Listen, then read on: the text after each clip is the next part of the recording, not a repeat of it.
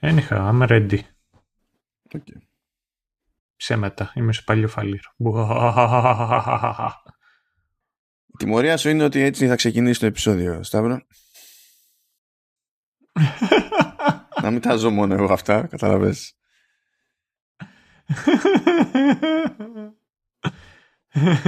Να λοιπόν, επανήλθαμε αυτή τη φορά στη, στην ώρα μας υποτίθεται και το μενού έχει Severance όπως φαίνεται ελπίζω από το τίτλο του επεισοδίου δεν είναι κάποιο μυστικό Mm. και είναι η δεύτερη φορά που καταπιανόμαστε με παραγωγή του, του Apple TV Plus Περίμενε ρε, το...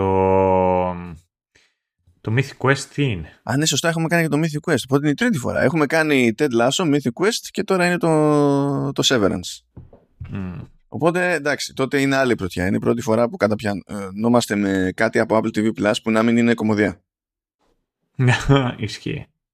Οπότε, αν και δεν λείπει και από εδώ το κομικό στοιχείο, αλλά τέλος πάντων, ναι. Το Severance είναι από τις ύπουλες τις περιπτώσεις όπου όσο περνάει ο καιρός, αν και πρόσφατα βγήκε το τελευταίο του επεισόδιο κιόλας, δεν είναι δηλαδή ότι τελείωσε πριν από αιώνες, όσο περνάει ο καιρός χτίζει ένα μπας δικό του, το οποίο δεν προβλέπεται να φτάσει σε επίπεδα Ted Lasso, γιατί το Ted Lasso είναι πιο εύπεπτο για οποια- σε οποιαδήποτε ώρα και για πολύ μεγαλύτερη μερίδα του κόσμου πιστεύω το οποίο είναι by design εντάξει.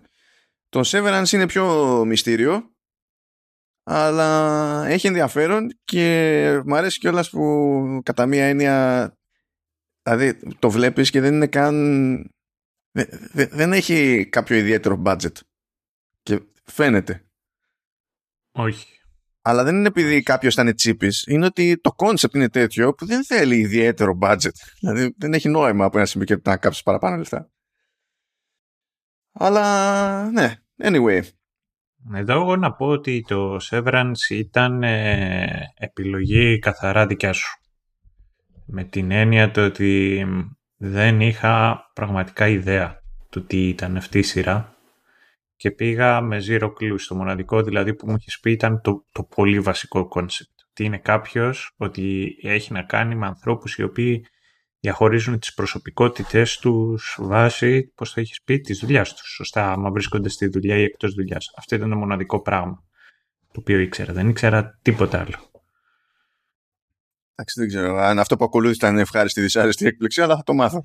Ε, ναι, ναι, αλλά μ, ε, ε, είναι από τις λίγες φορές πλέον, τουλάχιστον από δικιάς μου πλευράς, που, που το βιώνω αυτό.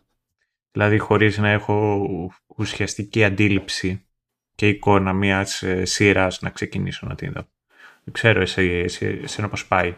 Είναι αυτά τα ύπουλα του Apple TV Plus που επειδή δεν είναι, ξέρεις, το, το, το στάνταρ στη σκέψη του άλλου, ε, δεν παρακολουθεί τι γίνεται ακριβώς εκεί πέρα. Και ειδικά αν μιλάμε για Ελλάδα, έτσι.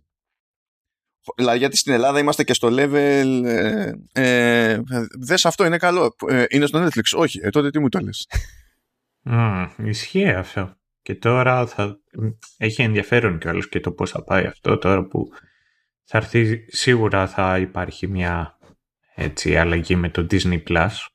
Δηλαδή εγώ το περιμένω Είμαι είμαι σχεδόν σίγουρος ότι πολλοί κόσμος θα πάει στο Disney Plus. Νομίζω ότι άμα έχεις και παιδιά είναι η default επιλογή. ναι, παιδιά και οποιοδήποτε ενδιαφέρον για, ε, για Marvel και Star Wars τέλος ναι, δηλαδή, Μμ, μμ.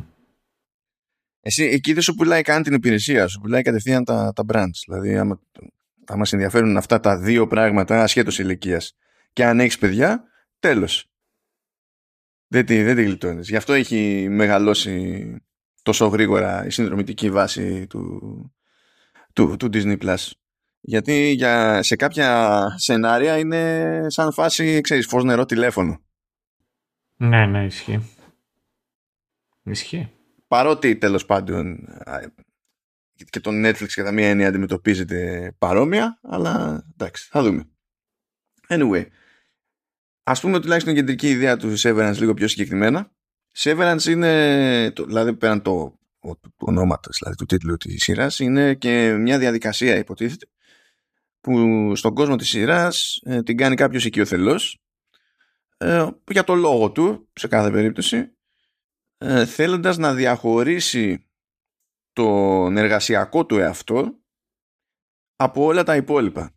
Και ο διαχωρισμός υποτίθεται ότι είναι τόσο απόλυτος που ο ένας εαυτός ε, δεν έχει καμία συνείδηση του, του, καμία μνήμη, καμία επικοινωνία με τον άλλο του εαυτό. Δηλαδή συνειδητοποιεί μεν ότι υπάρχει ο, ο εργασιακός εαυτός ξέρει ότι υπάρχει η άλλη του εκδοχή απ' έξω αλλά δεν έχει ιδέα τι είναι, πώς είναι, τι άτομο είναι κτλ.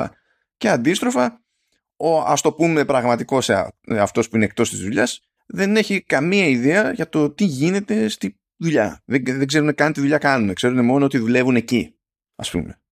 Μέχρι, μέχρι εκεί πέρα. Δεν έχουν ιδέα.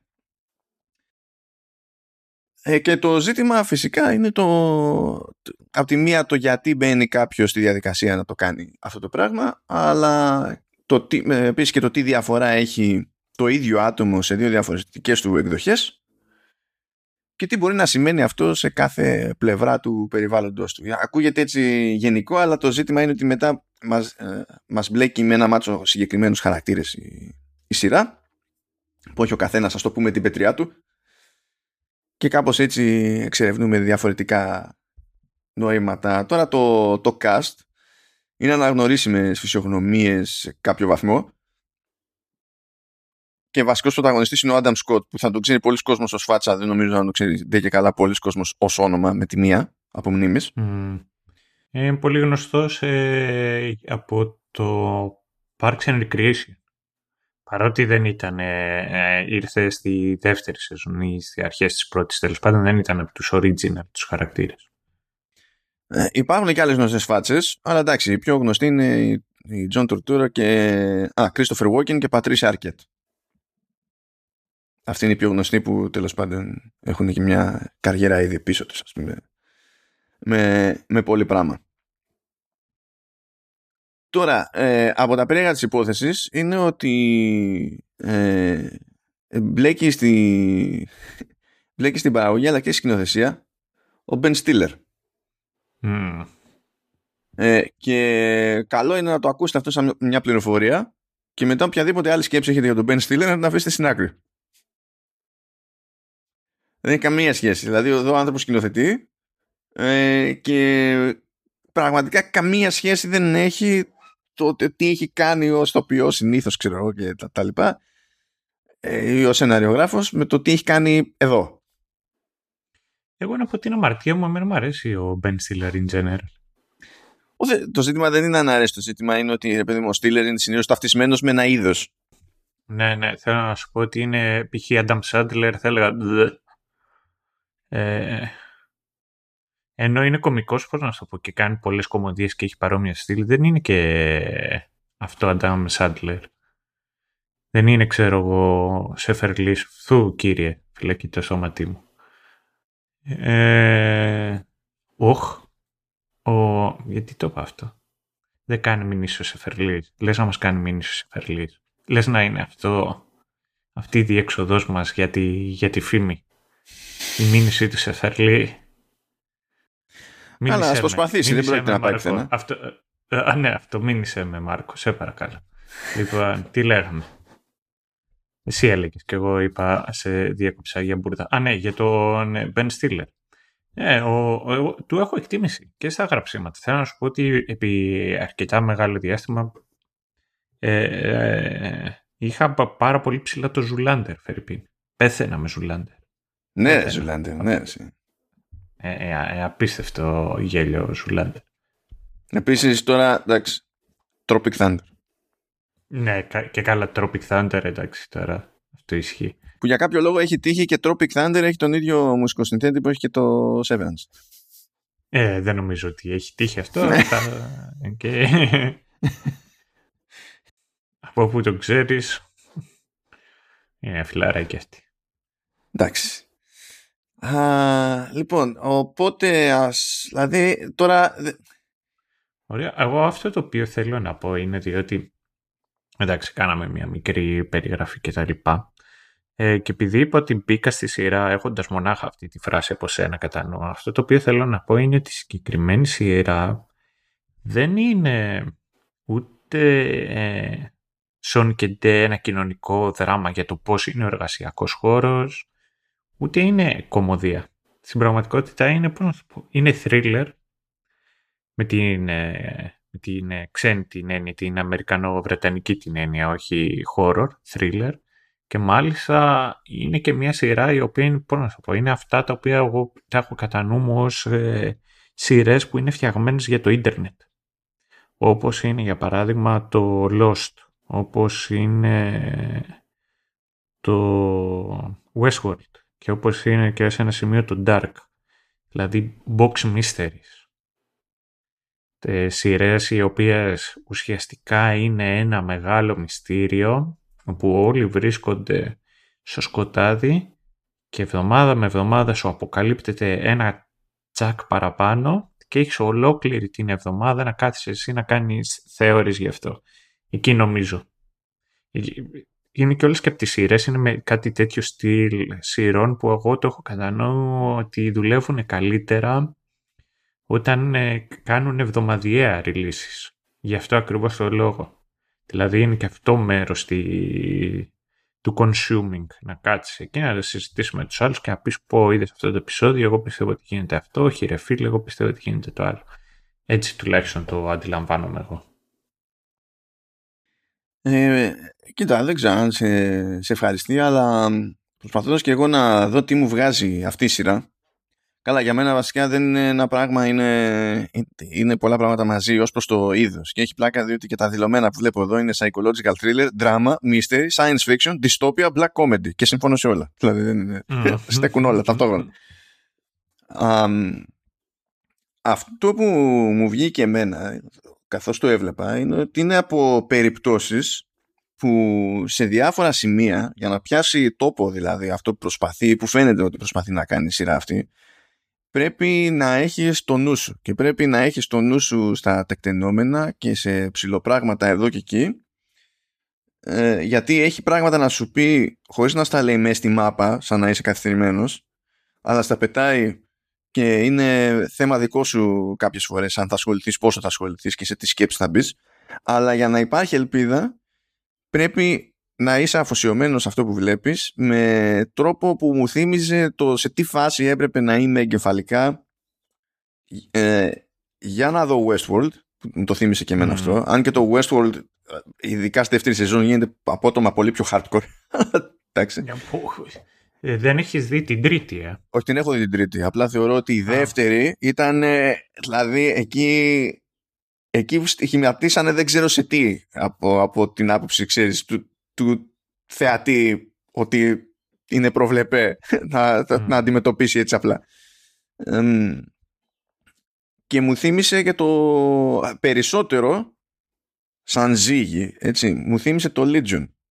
Ότι πάλι έπρεπε να είσαι mental there και να παρατηρείς κάποια πραγματάκια γιατί υπήρχαν λεπτομέρειες που είχαν να συνεισφέρουν τέλος πάντων. Τώρα το Lost εμένα δεν μου ήρθε στο μυαλό παρότι ταιριάζει με αυτό που λες διότι δεν πήγα ποτέ στον κόπο να Lost Οπότε εντάξει. Και για τον Dark να σου πω την αλήθεια δίστασα λίγο, διότι ε, με, πάλι με την δική σου την προσέγγιση κολλάει.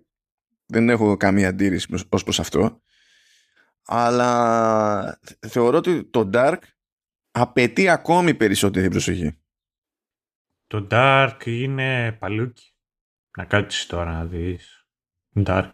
Είναι όντως είναι ζώρικο, πιστεύω. Είναι, είναι το ρημάδι. Ε, οπότε, ας πούμε, ας προσποιηθούμε τέλος πάντων ότι λέμε τα, το τελείως βασικό έτσι, outline του πρώτου επεισοδίου, σαν εισαγωγούλα. Θα πούμε μετά τα συμπληρωματικά μας και ως συνήθως θα προειδοποιήσουμε όταν είναι ώρα για τα spoilers. Λοιπόν, στο πρώτο επεισόδιο καταλαβαίνετε μαθαίνουμε το τι εστί Severance στα γρήγορα, μαθαίνουμε ότι υπάρχει μια εταιρεία που λέγεται Lumon, ε, ξεκινάμε με μια νέα υπάλληλο που ξυπνάει στη, στην εταιρεία και υποτίθεται ότι πρέπει να περάσει από την θεωρητική βασική εκπαίδευση. Η διαδικασία δεν είναι πολύ normal, αλλά δεν θα την κάνουμε τώρα νιά-νιά. Ε, γίνεται γρήγορα ξεκάθαρο ότι κανείς δεν έχει ακριβώς ιδέα για το τι δουλειά κάνει ακόμα και την ώρα που την κάνει. Ε, δηλαδή τουλάχιστον στο τμήμα με αυτό που βλέπουμε που είναι το και καλά το data refinement ε, οι τύποι βλέπουν κάτι αριθμούς και ανάλογα με το τι αίσθηση τους βγάζουν οι αριθμοί, τους βάζουν σε εικονικά κουτιά, δηλαδή δεν βγάζουν νόημα. δεν έχει κανείς ιδέα τι, τι όλο φορά αυτό. Άκου να σου πω, αυτό μου θυμίζει λιγάκι μερικές φορές και εγώ όταν γράφω κώδικα, εκεί και δεν είμαι πολύ σίγουρος αν αυτό το οποίο κάνω βγάζει νόημα, έτσι και εγώ νιώθω μερικές φορές ότι κάνω βουντού. Ναι, αλλά είναι, ξέρεις, είναι, είναι αυτό το μερικές φορές. Αυτοί δεν έχουν ιδέα. Αυτοί δεν βγάζουν νόημα καθόλου. okay. Και εντάξει, είναι το, αυτό το ότι θα, θα πάει με το συνέστημα και σου λέει ότι some numbers are scary. τι, τι κάνουμε εδώ. Αλλά, ok, okay, εντάξει. μετά παίρνουμε και μια γεύση έτσι στα γρήγορα από τον έξω κόσμο με τον, με τον Mark που ενσαρκώνει ο Adam Scott τον, τον Mark με κάτι φίλους με κάτι υπερβολικά hipster φίλους βασικά που εντάξει, δηλαδή είναι με τη μία αντιπαθητικοί. Έχουμε δει την αδερφή του, έχουμε τον γαμπρό του, ο οποίος γαμπρός του είναι, προσπαθεί να γίνει κάποιος, ξέρω εγώ, self-help guru και δεν ξέρω δηλαδή πώς μπορώ να αντέξω να μην τον χτυπήσω. Αλλά καταφέρνουν να έχουν και φίλους που είναι πιο ενοχλητικοί ακόμη. Ε, που ε, ένας, ένας έπιασε το, τον Μάρκ, γιατί λέει ο Μάρκ, ξέρω εγώ παλιότερα ήταν καθηγητής ιστορίας, λέει. Και του λέει, ήξερες Μάρκ, ότι το πρώτο παγκόσμιο πόλεμο, ο κόσμος τότε δεν τον έλεγε πρώτο παγκόσμιο πόλεμο, αλλά τον έλεγε The, the Great War. Δεν είναι φοβερό. Του λέει, ε, ε, και πώς το εξηγείς αυτό; Λέει δεν υπήρχε ο δεύτερος παγκόσμιος πόλεμος. Οπότε πώς θα το λέγανε πρώτο παγκόσμιο πόλεμο; Είναι, ξέρω εγώ, ε, ό,τι να είναι. Επιστρέφεις στη δουλειά, μαθαίνουμε ότι ο καλύτερος του φίλος ε, έφυγε από την εταιρεία, παίρνει τη θέση του ο Μάρκ. Συνεχίζεται η υποτιθέμενη εκπαίδευση της καινούριας που λέγεται Heli, Heli R, είναι με τα αρχικά ναι, εκεί πέρα. Ο, εδώ πέρα να πούμε ότι αυτοί οι δύο χαρακ... τους ξεχωρίζεις και μέσα η σειρά όταν τους αναφέρεις ω ως in και out. Ναι, ναι, ναι, ναι. Αυτά είναι να πούμε. Είναι και μια χρήσιμη ορολογία. Αλλά στην ουσία δεν είναι ότι τους αλλάζουν όνομα. Δηλαδή έξω είναι ο Mark Scout και μέσα είναι ο Mark S. Αλλά και ο ίδιος ξέρει, το, δηλαδή ο μέσα, ο είναι, γνωρίζουν αυτό το Mark S. Δεν ξέρει ότι το S είναι το Scout ας πούμε. Ε, γενικά δεν τα πηγαίνει καλά η Heliar στη φάση. Είναι λίγο κότσι, πηγαίνει λίγο κόντρα. Τέλος πάντων, προχωράει λίγο η κατάσταση και υποτίθεται ότι το τελευταίο μέρος της εκπαίδευσης είναι ένα βίντεο από την Audi στην ουσία που σου δείχνει ότι το έκανε οικειοθελώς. Γνωρίζουμε και μερικούς χαρακτήρες ακόμη, ότι υπάρχει η Harmony Cobell που είναι προϊσταμένη των, των υπολείπων. Μαθαίνουμε βέβαια ότι εκτός από Harmony Cobell είναι και η γειτόνισσα του Mark έξω και εκεί είναι γνωστή ως ε, Mrs. Selvig. Σε αυτή τη φάση δεν ξέρουμε ακριβώς τι ρόλο βαράει τέλος πάντων η τύπησα αυτή. Ε, υποτίθεται ότι υπάρχει πίστη ότι αυτή η διαδικασία, το, το Severance δεν αντιστρέφεται αλλά ταυτόχρονα υπάρχει και μια υποψία ότι μπορεί και να αντιστρέφεται η οποία υποψία επιβεβαιώνεται διότι εμφανίζεται ο, ο καλύτερος φίλος του Μαρκ στον έξω κόσμο όμως. Λέγεται Πίτι αυτός Πίτερ τέλος πάντων. Εμφανίζεται, φαίνεται ότι με κάποιο τρόπο έκανε το λεγόμενο reintegration όπου στην ουσία ενώνει τις προσωπικότητες του και πάλι. Φαίνεται βέβαια ότι είναι λίγο έχει παίξει κάποιο πρόβλημα. Και πηγαίνει και βρίσκει τον Μαρκ έξω που δεν έχει ιδέα για το τι κάνει ο, ο Μαρκ μέσα και προσπαθεί να τον σπρώξει τέλος πάντων να αναζητήσει και ο ίδιος τη, την αλήθεια. Και κάπως έτσι υποτίθεται ότι έχει χτιστεί ένα ε, βασικό μυστήριο. Έχει χτιστεί και η περίεργη ατμόσφαιρα στο επαγγελματικό περιβάλλον. Πέφτουν ατάκες του στυλ ε, A handshake is available upon request. και αυτό είναι πάνω στην προαγωγή ξέρω εγώ του Μάρκ.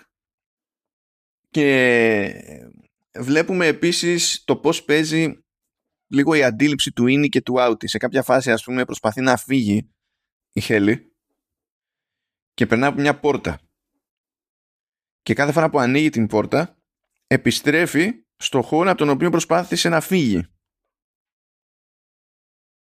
Και αυτό έχει να κάνει με το ότι γυρνάει ένας διακόπτης. Υποτίθεται ότι υπάρχουν κάποια όρια, κάποιες πόρτες και κυρίω είναι τα ασανσέρ, όπου στην ουσία λειτουργούν ως διακόπτες για το πότε ενεργοποιείται ο ίνι και πότε ο άουτι. Οπότε μαθαίνουμε στην ουσία ότι όταν ανοίγει την πόρτα για να φύγει η Heliar κάνει switch σε outie και επειδή η outie θέλει να, ξανα... να συνεχίσει να είναι μέσα επιστρέφει μέσα γίνεται πάλι switch σε ίνι αυτή τη φορά και επειδή στο, η ίνι έχει χάσει την αντίληψη του χώρου και τη συνειδητότητά της στο μεσοδιάστημα έχει μείνει από το ένα άνοιγμα της πόρτας στο άλλο άνοιγμα της πόρτας και γι' αυτό πιστεύει ότι μπαίνει στο χώρο από τον οποίο βγαίνει ταυτόχρονα. Είναι ένα mm. bird away εκεί πέρα. και τέλος πάντων άντε να κάνω και ένα έξτρα εδώ που έχω σημειώσει για την ιστορία επειδή είναι νωρίς, υποτίθεται ότι δεν έχουμε προλάβει ακόμα να μάθουμε ότι ο Μάρκ είναι ο Μάρκ. Έτσι. Αλλά έχει θεωρήσει λογικό το, κάποιος στην παραγωγή ότι καλό είναι σιγά σιγά να αρχίζουμε να συνειδητοποιούμε πώς λέγονται οι χαρακτήρες. Και βλέπουμε τον Μάρκ ε, πριν μπει στο κτίριο της Λούμον τέλος πάντων να είναι στο πάρκινγκ και γίνεται ένα πλάνο στο name tag. Και το βλέπω, βλέπουμε το όνομά του ρε παιδί μου. Και τότε να μου σημείωσα να ρε καραδί μου Πρέπει να φτάσουμε στο τέταρτο επεισόδιο για να μας πει λέγεται ένας ρημάδης χαρακτήρας. Εδώ πέρα κάναμε ένα, ένα πλάνο και το λύσαμε το θέμα. Το κέρατό μου. But yeah, ναι. Και έτσι λοιπόν χτίζεται το ρημάδι, το, το μυστήριο. Δεν θα προχωρήσουμε σε spoilers ακόμη. Αλλά να πάρουμε έστω μία γενική θέση να πούμε και δύο λόγια για, το, για τη μουσική και μετά θα προχωρήσουμε πιο φουριόζι. Για πάμε Σταύρο. Ε, του, του, του, του, του. Γνωμούλα. Γνωμούλα για Severance. Ε, παιδιά, θα το πρότεινα υπό προϋποθέσεις. Και μ' αρέσει γιατί έκανα παρόμοιο σχόλιο και την προηγούμενη φορά και με το... Με το Ρίτσερ. Για τον, ε, με το Ρίτσερ. Αλλά θα, τώρα θα το πω για άλλο λόγο. Διότι το Severance είναι, είναι το ταξίδι. Είναι ωραίο το μυστήριο, είναι ωραίο το μοιημένο. Έχει πολύ ωραίες ερμηνείες και έχει πολύ ενδιαφέρον και ο τρόπος με τον οποίο προσεγγίζει κάποια πράγματα. Θέλω να πω το εξής. Μπαίνει σε ολόκληρη διαδικασία για, τη, α, πώς να το πω, για τη για τα dynamics εκεί τα οποία παίζουν μέσα σε έναν εργασιακό χώρο. Αλλά δεν αποτελεί αυτό καθ' αυτό το main event τη, της ιστορίας και της ε, φιλοσοφίας της οποίας έχει το Severance. Και αυτό είναι ωραίο διότι επιλέγει να κάνει γενικότερα σχόλια υπό το πρίσμα του εργασιακού χώρου. Οπότε έχετε το αυτό κατά νου όταν, όταν ξεκινήσετε να το βλέπετε. Το άλλο το οποίο ισχύει σε συγκεκριμένη περίπτωση είναι το ότι ε, για μένα έχει μεγάλο ενδιαφέρον που έβλεπα τον Adam Scott που του έχω μια, ε, του έχω μια δυναμία, του έχω διότι είναι μου φαίνεται όριος τύπος. Φαίνεται ότι είναι ένας τύπος με τον οποίο, πώς να σου πω, ε, είναι αστείος, αλλά δεν είναι quirky.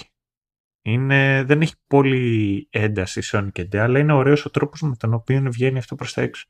Και μετά έχω και ένα είχα δει σε τι ήταν, σε, σε ένα story από τους δύο τους Τζίμιδες. Τώρα ήταν ο Κίμελ, ήταν ο Φάλλον, δεν θυμάμαι.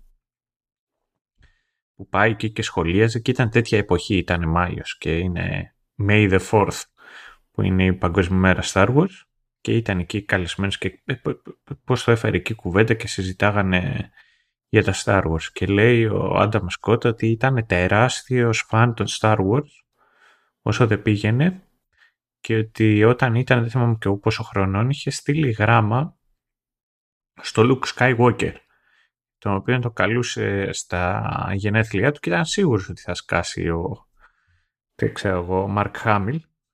Και είχε ξενερώσει μούρη του που εν τέλει δεν ήρθε. Και εκείνη την ώρα ακούγεται, μπαίνει η μουσική του Star Wars και ανοίγει η πόρτα και σκάει ο Μαρκ Χάμιλ μαζί με το lightsaber. Και τον βλέπεις τον άλλον, ε, και είναι... η αντίδρασή του. Είναι φυσική αντίδραση. Δηλαδή τον βλέπεις, έχει το χέρι του εκεί στο πηγούν, το χέρι του λιγάκι τρέμει, έχει ενθουσιαστεί, ταυτόχρονα τα έχει κάνει πάνω του. Είναι, πώς να το πω, είναι από τις πιο ωραίες αντιδράσεις και ανθρώπινες αντιδράσεις που έχω δει από, ε, τέτοιου ανθρώπου, από τέτοιους ανθρώπους που είναι στο showbiz, που είναι συνήθως πιο, πώς να το πω, υποτίθεται ότι είναι, έχουν, δεν απαραίτητα ότι είναι πιο ψύχρεμοι, αλλά το ότι αντιμετωπίζουν περισσότερα από αυτά τα πράγματα με μια περισσότερη δυναμικότητα. Δηλαδή, άλλος θα έκανε χιούμορ, άλλος θα σηκωνόταν έτσι ενθουσιασμένος.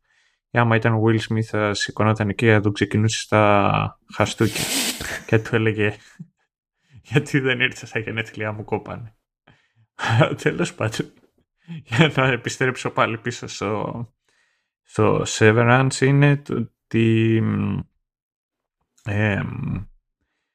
πέρασα καλά. Πέρασα καλά. Ε, ε, υπήρχαν ένα-δύο σημεία τα οποία βαρέθηκα, αλλά δεν το θεώρησα ότι ήταν σόνι και τε βαρετό.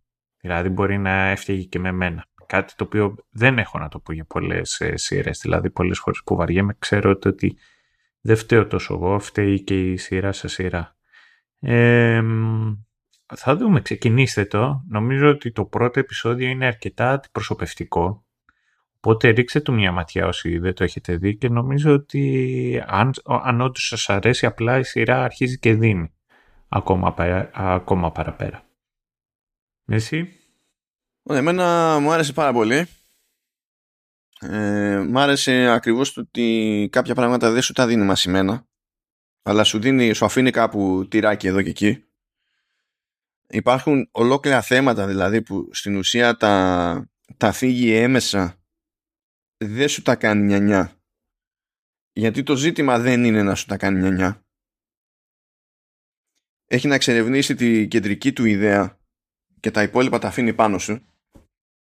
Αλλά τα αφήνει πάνω σου συνειδητά. Γι' αυτό μου αρέσει. Δεν είναι κάποιος βαρέθηκε να εξερευνήσει τα υπόλοιπα. Και το εκτιμώ αυτό σε τέτοιε περιπτώσεις γιατί το εντάξει, άμα θέλω κάτι για φόντο.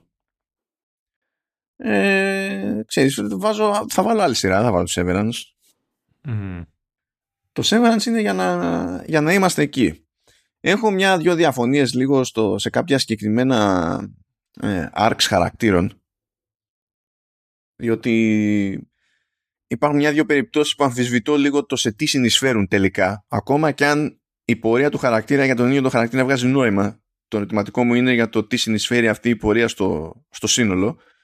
Αν και επειδή έχει στηθεί αυτή η σειρά με δεδομένο ότι θα συνεχιστεί και πήρε το, ήταν δηλαδή κάτι το οποίο το ξέρανε ότι πάει με αυτή τη λογική από πιο πριν. Θεω, θεωρώ ότι ήταν προαποφασισμένο αλλά τι έγινε στην ουσία με το που βγήκε το τελευταίο επεισόδιο, ανακοινώθηκε και η ανανέωση. Αλλά είναι στημένη αυτή η σεζόν, δηλαδή τε, τελειώνει αυτή η σεζόν και είναι φως φανάρι ότι πρέπει να υπάρχει συνέχεια. Δεν είναι φάση καλό θα ήταν, πρέπει να υπάρχει συνέχεια.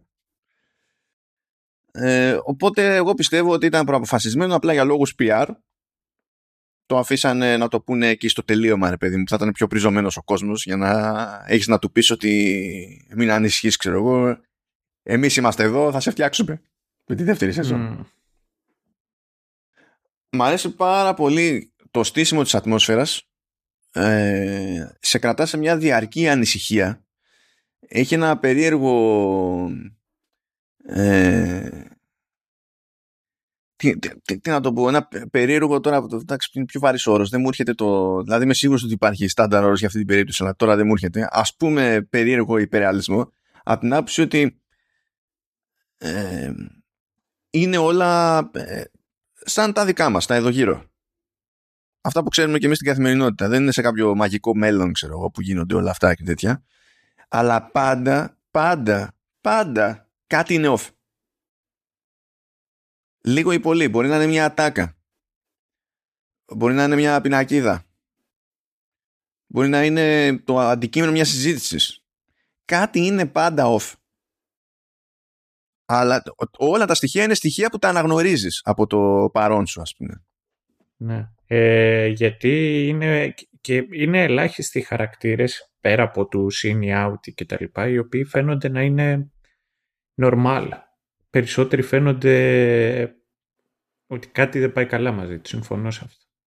Και ακόμη τώρα και το concept ότι ε, έχει τέλος πάντων Cobel, παύλα, Selvig και είναι, γειτονεύει ε, με τον Μάρκ το οποίο προΐσταται στη δουλειά αλλά ο Μάρκ τουλάχιστον δεν έχει ιδέα.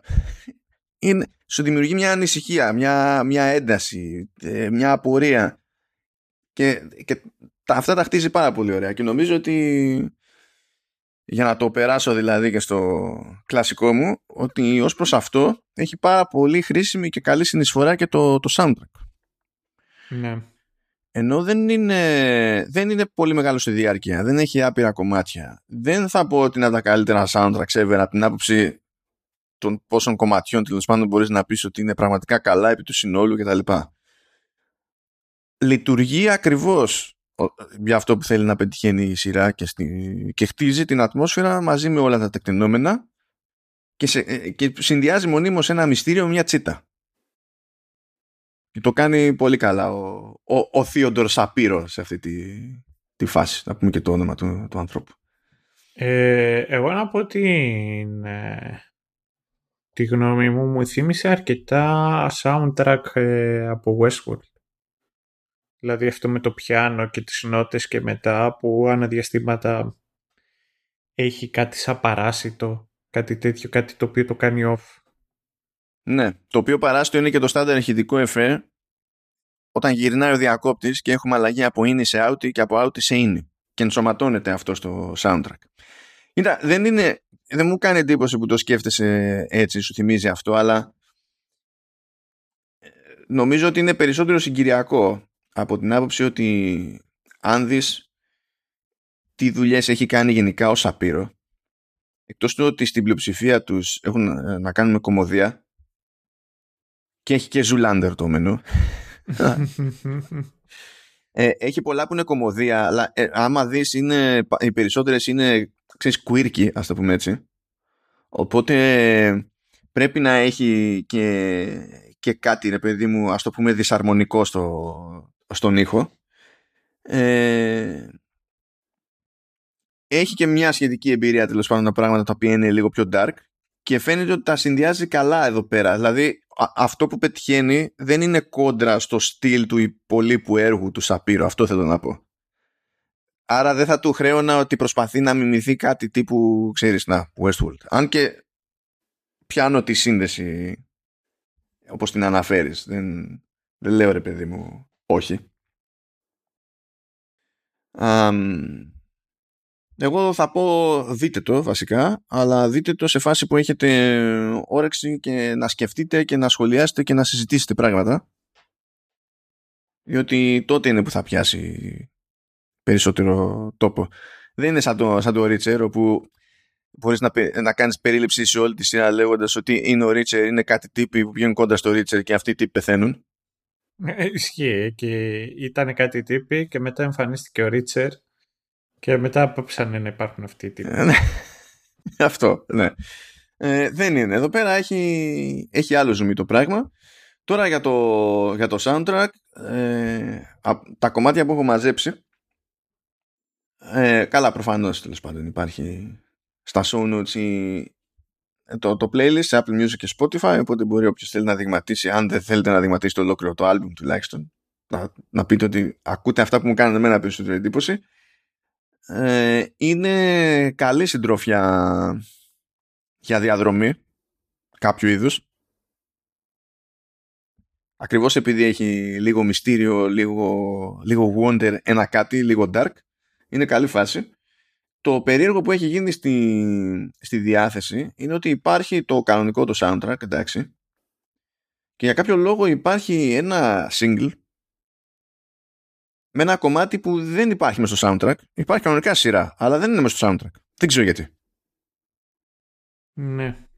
Και είναι ε, το, ένα κομμάτι που παίζει σε κάτι συνεδρίες που γίνονται στη, στη Lumon και καλά για wellness και έχει, εκεί πέρα παίζει ένα συγκεκριμένο ηχητικό από πίσω χαλαρωτικό που είναι του Σαπύρο είναι μέρος του, του soundtrack γενικά μιλώντας, έτσι αλλά έχει διατεθεί μόνο single. Δεν καταλαβαίνω γιατί.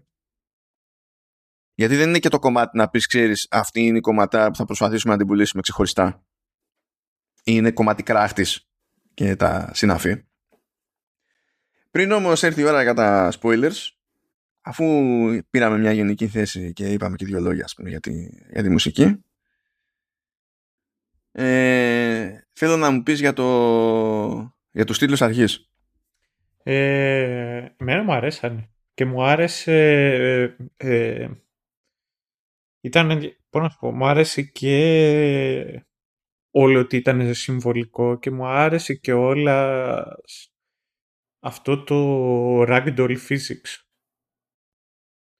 Το πιο συγκεκριμένα μου άρεσε εκεί που ξαφνικά είναι πολύ ε, ε, white collars οι οποίοι είναι μέσα σε μια κούπα και πέφτει η κούπα και από εκεί βγαίνει ο, ο χαρακτήρας αυτού και μου άρεσε και όλες και αυτό το κομμάτι στο οποίο είναι και όλας και στα πόστερ της ε, σειράς που είναι το, σαν να είναι κομμένο το, να το πω, σαν να έχει ανοίξει κάποιος το, κομμάτι, το κεφάλι του, του, ε, του Μάρκ και βρίσκεται εκεί μέσα ένας μικρός Μάρκ. Ε, και μου άρεσε και ε, ιδιαίτερα το theme είναι αυτό το οποίο μου θυμίζει ένα πρόσωπο. Ένα πιο απλό, ε, πώς το λένε, ε, ένα πολύ πιο απλό Westworld. Ε, ε, επίσης και τα δύο ήταν έτσι πιο... Ήταν, είναι, είναι digital, δεν υπάρχει τώρα acting και τα λοιπά. Ε, και να σου πω την αλήθεια δεν τα έκανα skip. Α, αυτό, αυτό, αυτό ήθελα να ακούσω. Ναι, αυτό ήταν το. Ε, π.χ. τώρα βλέπω πάλι Brooklyn Nine-Nine που σκάσανε στο Netflix, κάτι τέτοιο. Π.χ. του Brooklyn Nine-Nine το κάνω skip το theme. Είναι λίγα αυτά τα οποία δεν τα κάνω. Του Westworld του Φερρυπίν, ε, ενώ το βλέπω δεν με τρελαίνει το theme του. Δεν, δεν μου αρέσει. Ε, του Dark, απ' την άλλη με αγχώνει. Το οποίο είναι μυστήριο πράγμα αυτό. Πολλές φορές κάθομαι εκεί και το σκέφτομαι, αλλά υπάρχουν μερικά themes τα οποία τα βλέπω και με αγχώνουν. Ε, το ίδιο ισχύει π.χ. στα δύο του Flanagan, δεν λέγεται αυτός που κάνει τα, τα haunting. Ναι, ναι, Flanagan. Που έχει πάντα, και το, έχει πάντα τους ίδιους συνθέτες αυτός. Ναι. ναι. Αυτά τα themes με αγχώνουν. Αγαπημένο έτσι theme πάλι, το οποίο παίζει λιγάκι, παίζει πάλι πιάνο, είναι του Daredevil. Α, ναι, αυτό είναι ωραίο, ναι. Ναι, μου άρεσε και όλες, όχι απλά η μουσική και visual εκεί. Πάντα μου κάνει εντύπωση που τον, τον δείχνει προς το τέλος και, κάνει κανονικό το αυτή του, ξέρω εγώ. CGI κανονικό το αυτή, ενώ όλο το άλλο φαίνεται σαν φοράει μάσκα. Μου κάνει πάντα εντύπωση και λέω, hm, ποιος το διάλεξε έτσι. Εντάξει, με αυτό το CGI intro εκεί πρέπει να ήταν ε, η πιο ακριβή μεμονωμένη σκηνή που είχαν σε όλη τη σειρά, έτσι. Σίγουρα. είναι, είναι τέτοια, είναι... Εκεί παίζει να έπεσε χρήμα. Γιατί, εντάξει, γιατί CGI που παίζει να είχε. Παίζει και να μην είχε καθόλου CGI ή να έχει ελάχιστο CGI. Καλά, μπορεί να είχε τε, τελείως πρακτικού επίπεδου του στυλ να έχουν πειράξει κάποιο φόντο, κάποιον ορίζοντα, ώστε να μην είναι σαφές ναι. που είναι εγκαταστάσεις της Λούμον, ότι είναι, ότι είναι πραγματικό κτίριο, ξέρω εγώ. Να έχουν αλλάξει πινακίδες και τέτοια, τα οποία είναι, ας το πούμε, καλοπιστικά, δεν είναι ότι πεταμένα. Ναι.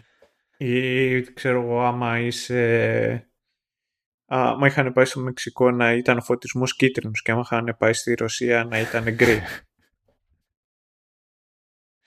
Ένα, αφού έτσι είναι, άμα πας εκεί έτσι είναι όλα. Εντάξει, τι, ναι, τι να πεις. Ε, ναι, και εγώ δεν το, δεν το έκανα skip και μ' αρέσει δηλαδή και εικαστικά και, και τα λοιπά. Ε, είμαι περίεργος να δω πώς θα κάτσει στον κόσμο σε αυτή την περίπτωση. Αλλά είναι σπάνιο να πλέον έτσι να γίνεται οποια, οποιοδήποτε είδους σοβαρή επένδυση σε τίτλους αρχής και να υπάρχει και ένα, και ένα επίπεδο. Δηλαδή, ε, περιπτώσεις, και ακόμα και το Severance είναι εξαίρεση ως προς αυτό, αλλά ε, αυτό που έχει να θυμάται περισσότερος κόσμος στην, κατά τη γνώμη μου είναι το intro του Game of Thrones. Που λες εκεί πέρα έχουν πέσει λεφτά ξέρω εγώ. Και το, και το ζουνε δεν έχει σημασία πάλι είναι CGI. Έχει παίξει art direction έχει γίνει ολόκληρη δουλειά από πίσω και και και και ναι και ήταν και διαφορετικά μεταξύ τους αυτά ναι από σεζόν σε σεζόν αλλάζανε ναι. ναι. Γιατί έδειχνε και καλά περιοχές που θα είχες στη νέα σεζόν, αλλά δεν είχες σε προηγούμενη σεζόν. Παίζει, παίζει να έχει και ανεπισόδιο διαφορά. Ανεπισόδιο δεν θυμάμαι να το έχω ακούσει ποτέ. Σίγουρα δεν το έχω παρατηρήσει και να ισχύει. σίγουρα π.χ. το Invisible είχε τίτλος αρχής από επεισόδια σε επεισόδια, αλλά εντάξει, αυτό ήταν και διαφορετικό, βρε παιδί μου. Αυτό ήταν ενεκίου μονάχα. Ε, μυστήρια πράγματα τέλος πάντων. Δεν είναι και αυτό και εγώ προσπαθώ τώρα να θυμηθώ σειρές έτσι και βλέπω ότι οι περισσότερες οι οποίες ε, σκάνε πλέον έχουν ένα πολύ μικρό queue αυτό, δεν, δεν έχουν κάτι. Οι, οι μοναδικές οι οποίες κρατάνε έτσι μια λογική τουλάχιστον το ότι να έχουμε ένα πιο κλασικό intro μαζί με ένα, ένα τραγούδι είναι πιο πολύ κομμωδίες. Είναι σαν να είναι περισσότερο κομμάτι της ταυτότητάς τους αυτό σε αυτό το theme, αλλά anyhow. Οπότε νομίζω ήρθε η ώρα για τα spoilers του συμπαντος και για πιο συζήτηση, συζήτηση. Οπότε για πάμε. Προειδοποιηθήκατε. Γεια σας. Ναι. ναι. Do your thing. Πάμε λοιπόν στο, στο δεύτερο. Ε, έχουμε συνειδητοποιήσει πλέον ότι η Audi Heli ήταν super duper ε, ενθουσιασμένη για το ότι θα έκανε τη, ε, τη, την επέμβαση αυτή, το λεγόμενο severance, το severance procedure. Ε, παρατηρούμε άλλες λεπτομέρειες για το πώς λειτουργεί η Lumon. Μαθαίνουμε ας πούμε ότι όταν είναι ώρα να έρθουν οι υπάλληλοι στη δουλειά και όταν είναι η ώρα να φύγουν δεν φεύγει ούτε έρχεται δεν φεύγουν ούτε έρχονται ακριβώς την ίδια ώρα έχουν μια χρονική απόσταση μεταξύ τους. Στην ουσία κάθε πέντε λεπτά έρχεται και ένας και όταν είναι το σχόλασμα κάθε πέντε λεπτά αποχωρεί και ένας. Και μαθαίνουμε ότι το κάνουν επίτηδες αυτό ώστε να μην διασταυρώνουν οι δρόμοι τους.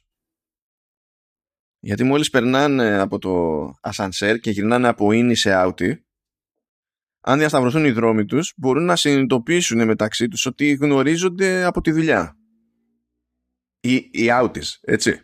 Αλλιώς οι ίνις και πάλι δεν θα έχουν πάρει χαμπάρι. Μετά πολλά γίνεται μέρος της ομάδας η Χέλη. Για κάποιο λόγο το ε, παίζει λέει ένα welcoming party. Το οποίο party είναι group therapy.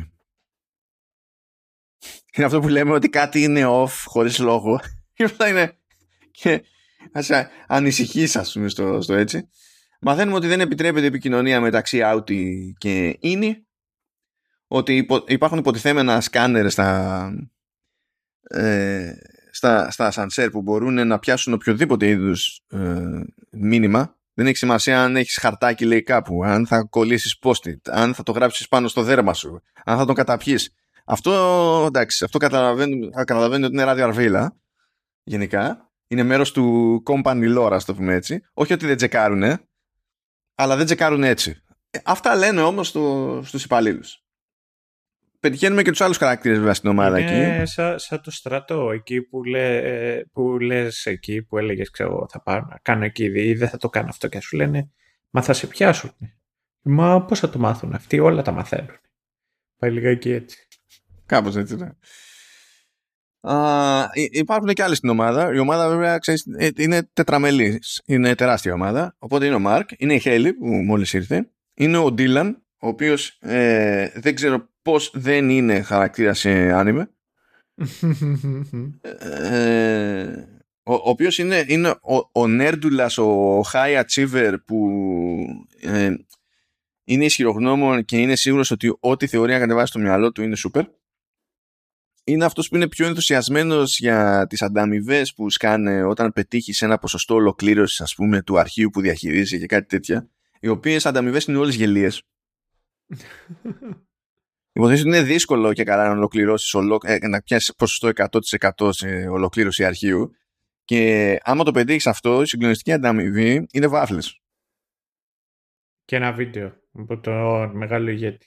Ναι, ναι, από το ε, ε, ε, βαφ, τώρα, εντάξει, βάφλες. Βάφλες οι οποίες είναι ακόμα και off κάποια στιγμή spoiler, αλλά εντάξει όλη η σειρά είναι με spoiler. Κάποια στιγμή τις βλέπουν αυτές τις βάφλες τέλος πάντων, παιδί μου, και κάποιοι τα καταφέρνουν τέλος πάντων. Και τρώνε τις βάφλες όπως, όπως τρώνε τα pancakes. Σερβίρονται σαν, σαν pancakes. Αυτό και αυτό εσένα σε άγγιξε. Ε, είναι χαρα... Ναι ρε. Είναι αυτό, αυτό με το βουτυράκι από πάνω και το maple syrup. Όχι τι δεν βάζεις ξέρω εγώ maple syrup και, και βούτυρο. Ό,τι θέλεις βάζεις. Αν και ο σωστός τρόπος να το φας είναι με παγωτό, μέλι, ζαχαριάχνη και τηγανιτό κοτόπουλο. Αλλά... Αλλά και, ήταν και αυτό. Νομίζω ότι η περιοχή σου λέγεται Παλαιό Φάληρο και όχι Νέα Ορλεάνη. ε, είμαστε και εδώ πέρα του barbecue τα παιδιά. Ε, ναι. Ναι, έχει ναι. τέτοιο. Έχει, έχει, δηλαδή στο 50% νομίζω κερδίζεις finger traps. Στο 75% σου φέρνουν πεπόνι. Το, ε, αυτό το είδα. Και δεν μπορούσα να καταλάβω. Τι είναι finger traps; Είναι, αν θυμάμαι καλά, κάποια κινέζια είναι. Σαν επινόηση θέλω να πω είναι ένα μικρό ρολό σχετικά με κάτι τσακίσεις που άμα βάλεις, και είναι κούφιο ρε παιδί μου μέσα, και άμα βάλεις τα δάχτυλά σου σε κάθε πλευρά, είναι σαν να βεντουζάρει αυτό και είναι πολύ δύσκολο να, να, να βγάλεις μετά τα δάχτυλα από εκεί. Γι' αυτό τα λέει finger traps. Τώρα γιατί αυτό είναι ανταμοιβή σε οτιδήποτε; γιατί ο Ντίλαν ενθουσιάζεται και έχει συλλογή που είναι όλες ίδιες οι παγίδες. Δηλαδή δεν είναι ότι έχουμε συλλογή από διαφορετικές και χαιρόμαστε, βγάζουμε σετ. Ναι, δεν. Και καταλαβαίνουμε τώρα ότι δεν μπορεί να είναι νορμάλ εργασιακό περιβάλλον που οι αμοιβές είναι αυτές. Έτσι. Ε, ε, εντάξει, τότε που είναι. Ε, Λες να έγραψε καμία τέτοια σκηνή ο Λάνθιμος εκεί. Ναι. Τι είναι αυτό, μπαίνει και στην πρίζα. Πριν πάει γήπεδο. Ναι, αυτό, πριν πάει γήπεδο. Ε, έχουμε και το Nerv, που είναι από Irving, και βλέπουμε εκεί, για... αυτός είναι ο, ο Σπασίκλας, είναι ξέρω όλους τους κανονισμούς, είμαι ο Πάλιορας εδώ, παρότι δεν έχω πάρει θέση προϊσταμένου. Και όλα πρέπει να γίνονται έτσι όπως τα θέλει η εταιρεία. Και έχουμε πει όλο το company Kool-Aid, πιστεύουμε στο corporate culture, πιστεύουμε στο personality cult του, του ιδρυτή, λατρεύουμε τους απογόνους του ιδρυτή, ε, που είναι της οικογένειας Egan, ο, ο πρώτος πρώτος είναι ο Kier Egan. Προς στιγμής νόμιζα ότι μιλούσε για το πλαίσιο, αλλά τέλος πάντων. Δεν το γλιτώνουμε τι... αυτό, παιδιά, δεν έχετε ελπίδα να, πια... να πιάσετε το reference. Δεν, δεν υπάρχει καμία ελπίδα να πιάσετε αυτό το reference και δεν πειράζει καλύτερα. Είναι. Ας το Δεν τη γλιτώνω, τι μείνει, συνέχιση. Από τις λεπτομέρειες που έχει εδώ πέρα είναι που βλέπουμε σε κάποια βάση ένα κοντινό στα χέρια του Ερβ, γιατί και εκείνος τα κοιτάζει και απορεί. Και βλέπουμε ότι όχι σε όλα τα δάχτυλα, σε μερικά έχει λερωμένα ε, νύχια, έχει μια μαυρίλα από κάτω. Αυτό φαίνεται χρήσιμο παραπέρα. Εξηγείται παραπέρα. Τέλος πάντων, άλλαξε υποτίθεται το τμήμα. Πρέπει να βγάλουν νέα ομαδική φωτογραφία. Και όταν είναι έτοιμη νέα ομαδική φωτογραφία, να αποσύρουν τις παλιές. Γιατί, γιατί έτσι. Η Χέλη, βέβαια, ακόμα δεν έχει φτάσει. Θέλει να ζητήσει, θέλει να παραιτηθεί και υποτίθεται ότι σε αυτή τη φάση στέλνεις το αίτημα παρέτησης στον Άουτι και ο Άουτι πρέπει να δεχτεί να την κάνεις. Ε, δεν λειτουργεί βέβαια αυτό το πράγμα. Πάει να την πληρώσει η Χέλη, τελικά την πληρώνει ο Μάρκ και καταλήγει στο θρηλυκό break room, το οποίο σε αυτή τη φάση δεν ξέρουμε τι είναι. Αλλά θεωρώ ότι είναι φοβερή επιλογή το break room. Ο όρος. Θα το δούμε. Θα το... Δεν είναι ώρα να το συζητήσουμε. Ε, εν τω μεταξύ υποτίθεται ότι ο Πίτι άφησε στον Μάρκ, τον Άουτι Μάρκ, μια κάποια διεύθυνση και του λέει ότι άμα πας εδώ θα ξεκινήσει, από εκεί μπορείς να ξεκινήσεις να μαθαίνεις την αλήθεια.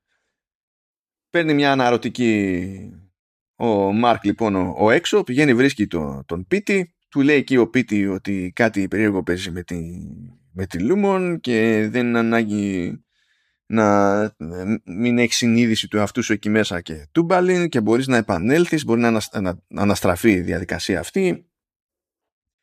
Και να έχω κάνει εδώ ό,τι θυμάμαι από το χώρο μέσα στην εταιρεία γιατί κανείς δεν ξέρει ακριβώς ποια είναι η διαρρύθμιση του χώρου μέσα.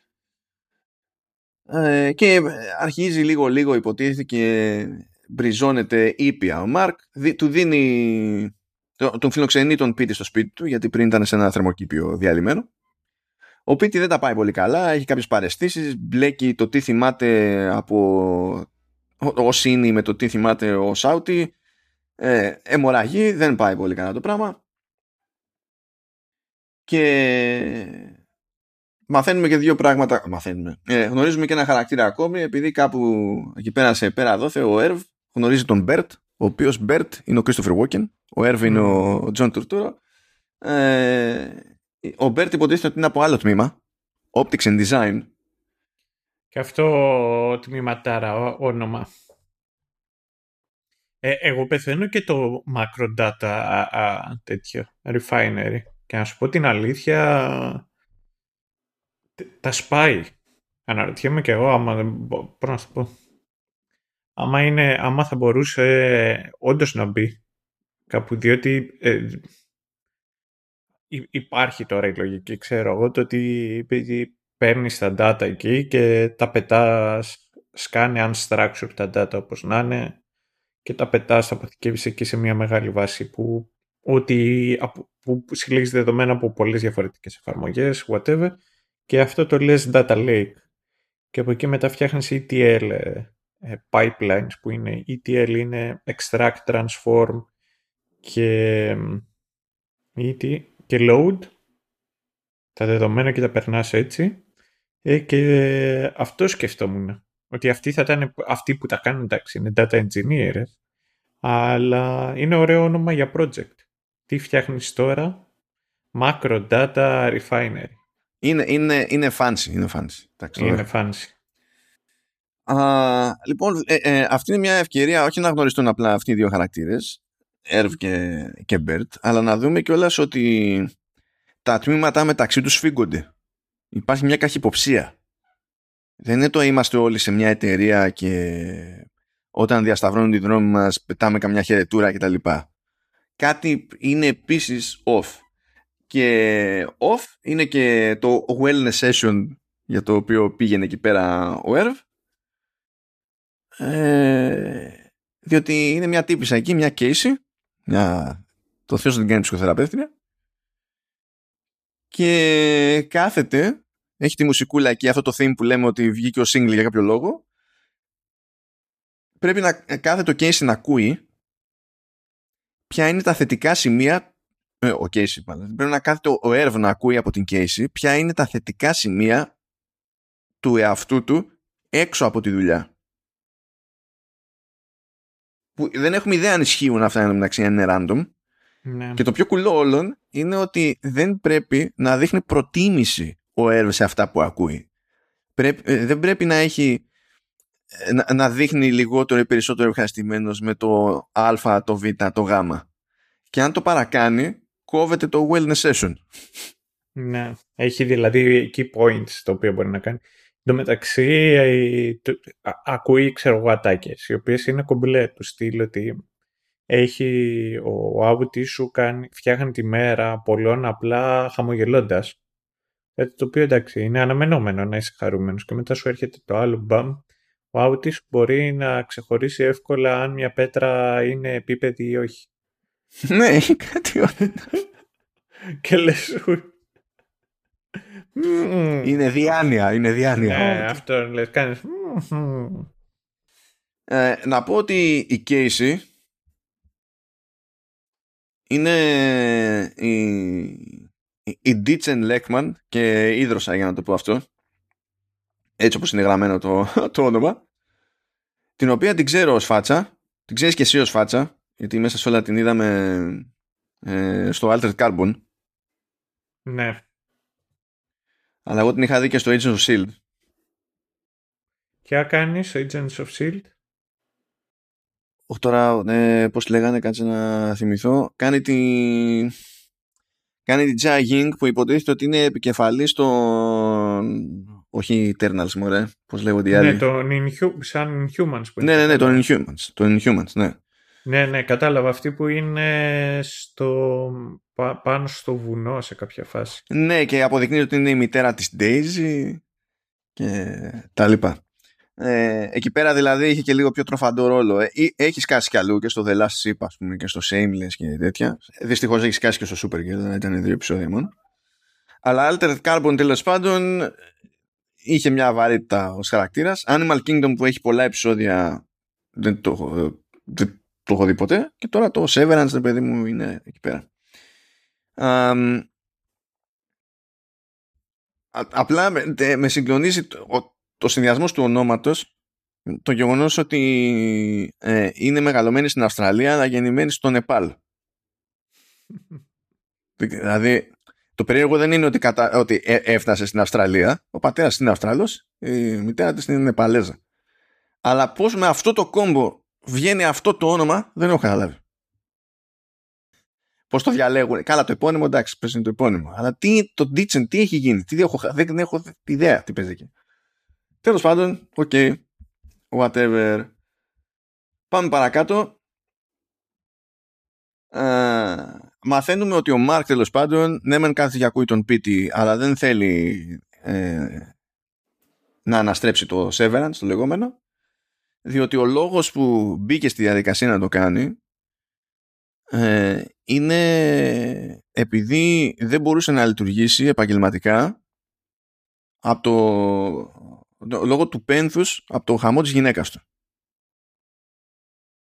Δοκίμασε να γυρίσει Μμμ. στη δουλειά υποτίθεται ως καθηγητής που ήταν αλλά δεν την πάλεψε δηλαδή έπαιξε meltdown και έτσι καταλήγει στη Λούμονο που μπορεί να κάνει μία δουλειά χωρίς να επηρεάζεται από τα προσωπικά του, διότι όταν μπαίνει στον κόπο να κάνει αυτή τη δουλειά δεν έχει ιδέα από τα προσωπικά του.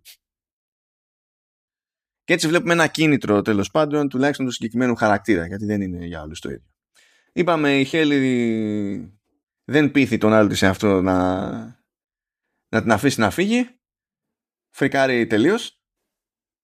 Και δεν, γενικά δεν το δέχεται. Η Χέλη απλά προσπαθεί να εξαφανιστεί από εκεί πέρα σε όλη τη σειρά, ας το πούμε έτσι. Ε, στο, στον έξω κόσμο έρχεται η αδερφή του η, η έγκυος αδερφή του Μάρκ μαζί με το γαμπρό του Μάρκ τον Ρίκεν ο οποίος είναι τραγικός τύπος και έχει γράψει ως, κάθε, ως, ως self-help guru και τραγικός τύπος φυσικά έχει γράψει ένα βιβλίο και το αφήνει για δώρο Όχι, στο σπίτι δεν είναι καν το πρώτο του βιβλίο αυτό. Είναι το, το... Έχει γράψει παραπάνω από ένα βιβλίο. Α, οπότε απλά ελπίζουμε να είναι το τελευταίο, ας το θέσουμε έτσι. Ε, Ναι, αυτό. Και όλο αυτό γίνεται τώρα για να πάρουμε χαμπάρι ότι η Μίσης Σέλβιγκ που είναι γειτόνισσα του Μάρκ και ταυτόχρονα είναι η Κόμπελ και είναι προϊσταμένη του Μάρκ φεύγει από το σπίτι της και πηγαίνει και λουφάρει το, το δώρο. Και εκεί στην ουσία είναι που σιγουρευόμαστε σε εκείνη τη φάση ότι η Σέλβιγκ Παύλα Κομπέλ ναι μεν δουλεύει στη Λούμον, ναι μεν δουλεύει σε ένα χώρο με υπαλλήλους που είναι severed, αλλά η ίδια δεν είναι severed. Μμ. Οπότε παίζει ρόλο ο- στον έξω κόσμο και τα λοιπά. Ε, μαθαίνουμε για ένα μυθικό διοικητικό συμβούλιο, το οποίο διοικητικό συμβούλιο εμφανίζεται σε κάποιο call, ας πούμε, και δεν μιλάει ποτέ. Ή όταν μιλάει, μιλάει με ενδοεπικοινωνία μόνο σε μια τύψη που λέγεται Νάταλη και δεν ακούγεται στους υπολείπους που είναι στο call τι λέει το, το διοικητικό συμβούλιο. Γιατί είμαστε high and mighty και δεν ξέρω και εγώ τι τέλος πάντων. Τραβάνε ένα ζόρι, σου λέει πρέπει να βρούμε τον Πίτη. Ε, λένε μπλα μπλα, ε, μάλλον έχει παίξει integration. Το board λέει το integration είναι αδύνατο, τι είναι αυτά που λέτε και σούξου μουξου μανταλάκια. Επιστροφή στη, στη δουλειά και γίνεται τουρνέ από, το, από την πτέρυγα λέει που λέγεται, είναι η πτέρυγα του, απ- της αιωνιότητας βασικά ή του Μμμ. απείρου, ανάλογα με το πώς το, έτσι, έτσι το λέει. Και στην ουσία είναι ένα μουσείο για, του, για την οικογένεια Ίγκαν και συγκεκριμένα του CEO που, της, της, της Λούμον που α, είναι από την οικογένεια Ίγκαν. και τόσο πεπισμένος είναι ο Έρβο ότι θα είναι φοβερή αυτή η εμπειρία που ελπίζει ότι θα συγκλονιστεί τόσο πολύ η Χέλη που ξαφνικά θα εκτιμήσει το ότι είναι εκεί και θα αλλάξει γνώμη, δεν θα θέλει να φύγει. Φυσικά στο, στο tour πάνω η Χέλη το βάζει στα πόδια. Προσπαθεί να δραπετεύσει και πάλι. Δεν τα καταφέρνει, τη μαζεύουν και τη βάζουν στο break room όπου βλέπουμε στο break room ότι είναι ένας φύλακας εκεί πέρα τέλος πάντων. Ένας φύλακας δεν είναι ο φύλακας. Υπάρχει ένας φύλακας που λέγεται Doug και είναι ο security της υπόθεσης, αλλά υπάρχει και αυτός που στην ουσία κρατάει τα μπόσικα στην κανονική ροή των πραγμάτων και συνεργάζεται με την Κομπέλ. Είναι ο Mr. Milchik. Mm. Ο οποίος και αυτό, αυτός και αν είναι non-stop spooky. Mm, ε, τι ρόλο όμως έχει αυτός συγκεκριμένα; Αυτός είναι underling της Κομπέλ. Δηλαδή η Κομπέλ υποτίθεται ότι έχει τη διαχείριση των, των τμήματων αυτή, αυτών, αλλά κάποιος πρέπει να είναι hands-on. Η Κομπέλ δεν πηγαίνει στο, στο γραφείο να έχει αλληλεπίδραση, παρά μόνο αν έχει χοντρίνει κάτι, ρε παιδί μου. Ε, αλληλεπίδραση με τους υπαλλήλους έχει ο Μίλτσικ. Τέλος πάντων, ε, ο Μίλτσικ τη βάζει να διαβάζει μια έτοιμη ε, απολογία ξανά και ξανά, ξανά και ξανά, μέχρι να διαλυθεί και να τη διαβάσει σαν να την εννοεί. Ας πούμε ότι περνάει η πρώτη μέρα και δεν καταφέρει να τη διαβάσει σαν να την εννοεί. Νομίζω τα κατάφερε μετά από τη δεύτερη μέρα μετά από 1072 απόπειρες. Mm. και αν αυτό δεν σας ακούγεται προβληματικό δεν ξέρω. Δηλαδή έρχονται οι καινούριε ομαδικές φωτογραφίες. Πάει να βγάλει ο Μάρκ εκεί πέρα να ξυλώσει τις παλιές από τις κορνίζες και βλέπει ότι μία από τις παλιές έχει έναν μισοτολιωμένο χάρτη του ορόφου. Που τον είχε ξεκινήσει εκεί πέρα τον, το χάρτη ο Πίτη. Και δεν τον πετάει, τον καβατζώνει. Και εκτός της δουλειάς ξαναπετυχαίνει τον Πίτη, ο οποίος κυκλοφορούσε μόνος του όσο είχε βάρδια ο Μάρκ. Ε, και μετά πολλά είναι χειρότερα ο Πίτη και η αιμορραγία γίνεται όλο ένα και χειρότερη μέχρι που καταρρεί και πεθαίνει. Αφού πεθαίνει, ο Μάρκ επιστρέφει σπίτι του και προσπαθεί να στην ουσία να εξαφανίσει τα όποια σημάδια της παρουσίας του Πίτη για πάνω ενδεχόμενο και βλέπουμε ότι αρχίζει και βαράει το τηλέφωνο που είχε παρατήσει εκεί ο Πίτη και όταν βαράει η αναγνώριση λέει block number. Και θέλω να πω σε όποιον μας ακούει ότι δεν λειτουργεί έτσι ο μπλοκαρισμένος αριθμός. Ο αριθμός είναι, μπλοκαρισμένος. Ναι, δεν βαράει το τηλέφωνο και λέει block number. Είναι, είναι όμως σαν το στυλ αυτό με την ε, τέτοια, πώς την λένε, με ε, απόκρυψη. Και το, το λένε block number. Δεν το λένε unknown number. δεν ξέρω. Κάτσε. Google. Google. block number when calling. When calling. At. To block your number from being displayed temporarily for a specific call. Πώς εμείς πατάμε δίεση, 31 δίεση. Όπως θυμάμαι. Αυτό είναι. Δεν καλείς εσύ με απόκρυψη. Όχι. Και έχεις, είσαι αυτός που είσαι δηλαδή και έχεις μότρα και καλείς επώνυμα. Χα. Ναι φίλε. Πηγαίνω, είναι, ε, ε, κάνω φάρσες με υπογραφή. Δεν είναι. είναι ένας ε, κάτω στο νησί, ο οποίος έχει ένα πολύ ιδιαίτερο τρόπο ομιλίας. Και ήταν μαζί με τους φίλους του εκεί και παίρνανε παλιά τώρα προψηφιακών τηλέφωνο για φάρσεις. Και αφού έχουν πάρει, ε, ε, τον, τον καταλαβαίνανε όλοι, γιατί τον βάζουν αυτόν να μιλάει. Και κάποια στιγμή του πληκτρολογούν ένα τηλέφωνο, παίρνει αυτό στο το ακουστικό, μιλάει και του λέει «Γεια θα είμαστε από την εκπομπή, σας ξυπνάμε και γελάμε». Λέει, εκεί είσαι ρε βλαμμένο, γίνα τώρα μέσα στο σπίτι. Εντάξει μπαμπά, τώρα έρχομαι, αλλά που με κατάλαβες.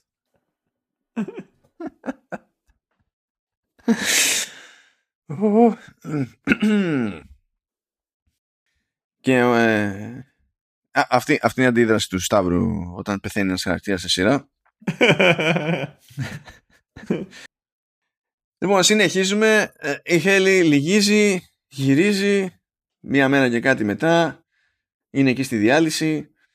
Ε, εμφανίζεται στο στο MDR το Macro Data Refinement. Ε, ο, ο Bert από Optics and Design. Συνεχίζουμε να βλέπουμε κυρίως από τον Dylan ότι υπάρχει μια δυσπιστία και υπάρχει και, μια, υπάρχει και company lore ότι κάποτε ε, το τμήμα Optics and Design επιτέθηκε και έσφαξε άλλους υπαλλήλους σε άλλα τμήματα και κάτι τέτοια. Ο, ο Ερβ δεν ζορίζεται από αυτά. Ε, σου λέει να γνωρίσουμε και κανέναν άνθρωπο, να γνωρίσουμε και ένα άλλο τμήμα, γιατί δεν έχουμε επαφές ποτέ με άλλα τμήματα. Πηγαίνει ως επισκέπτης στα, σε Optics and Design και του έχει πει ο Μπέρτ ότι και καλά είμαστε δύο άτομα μόνο, εγώ και μια τύπισσα.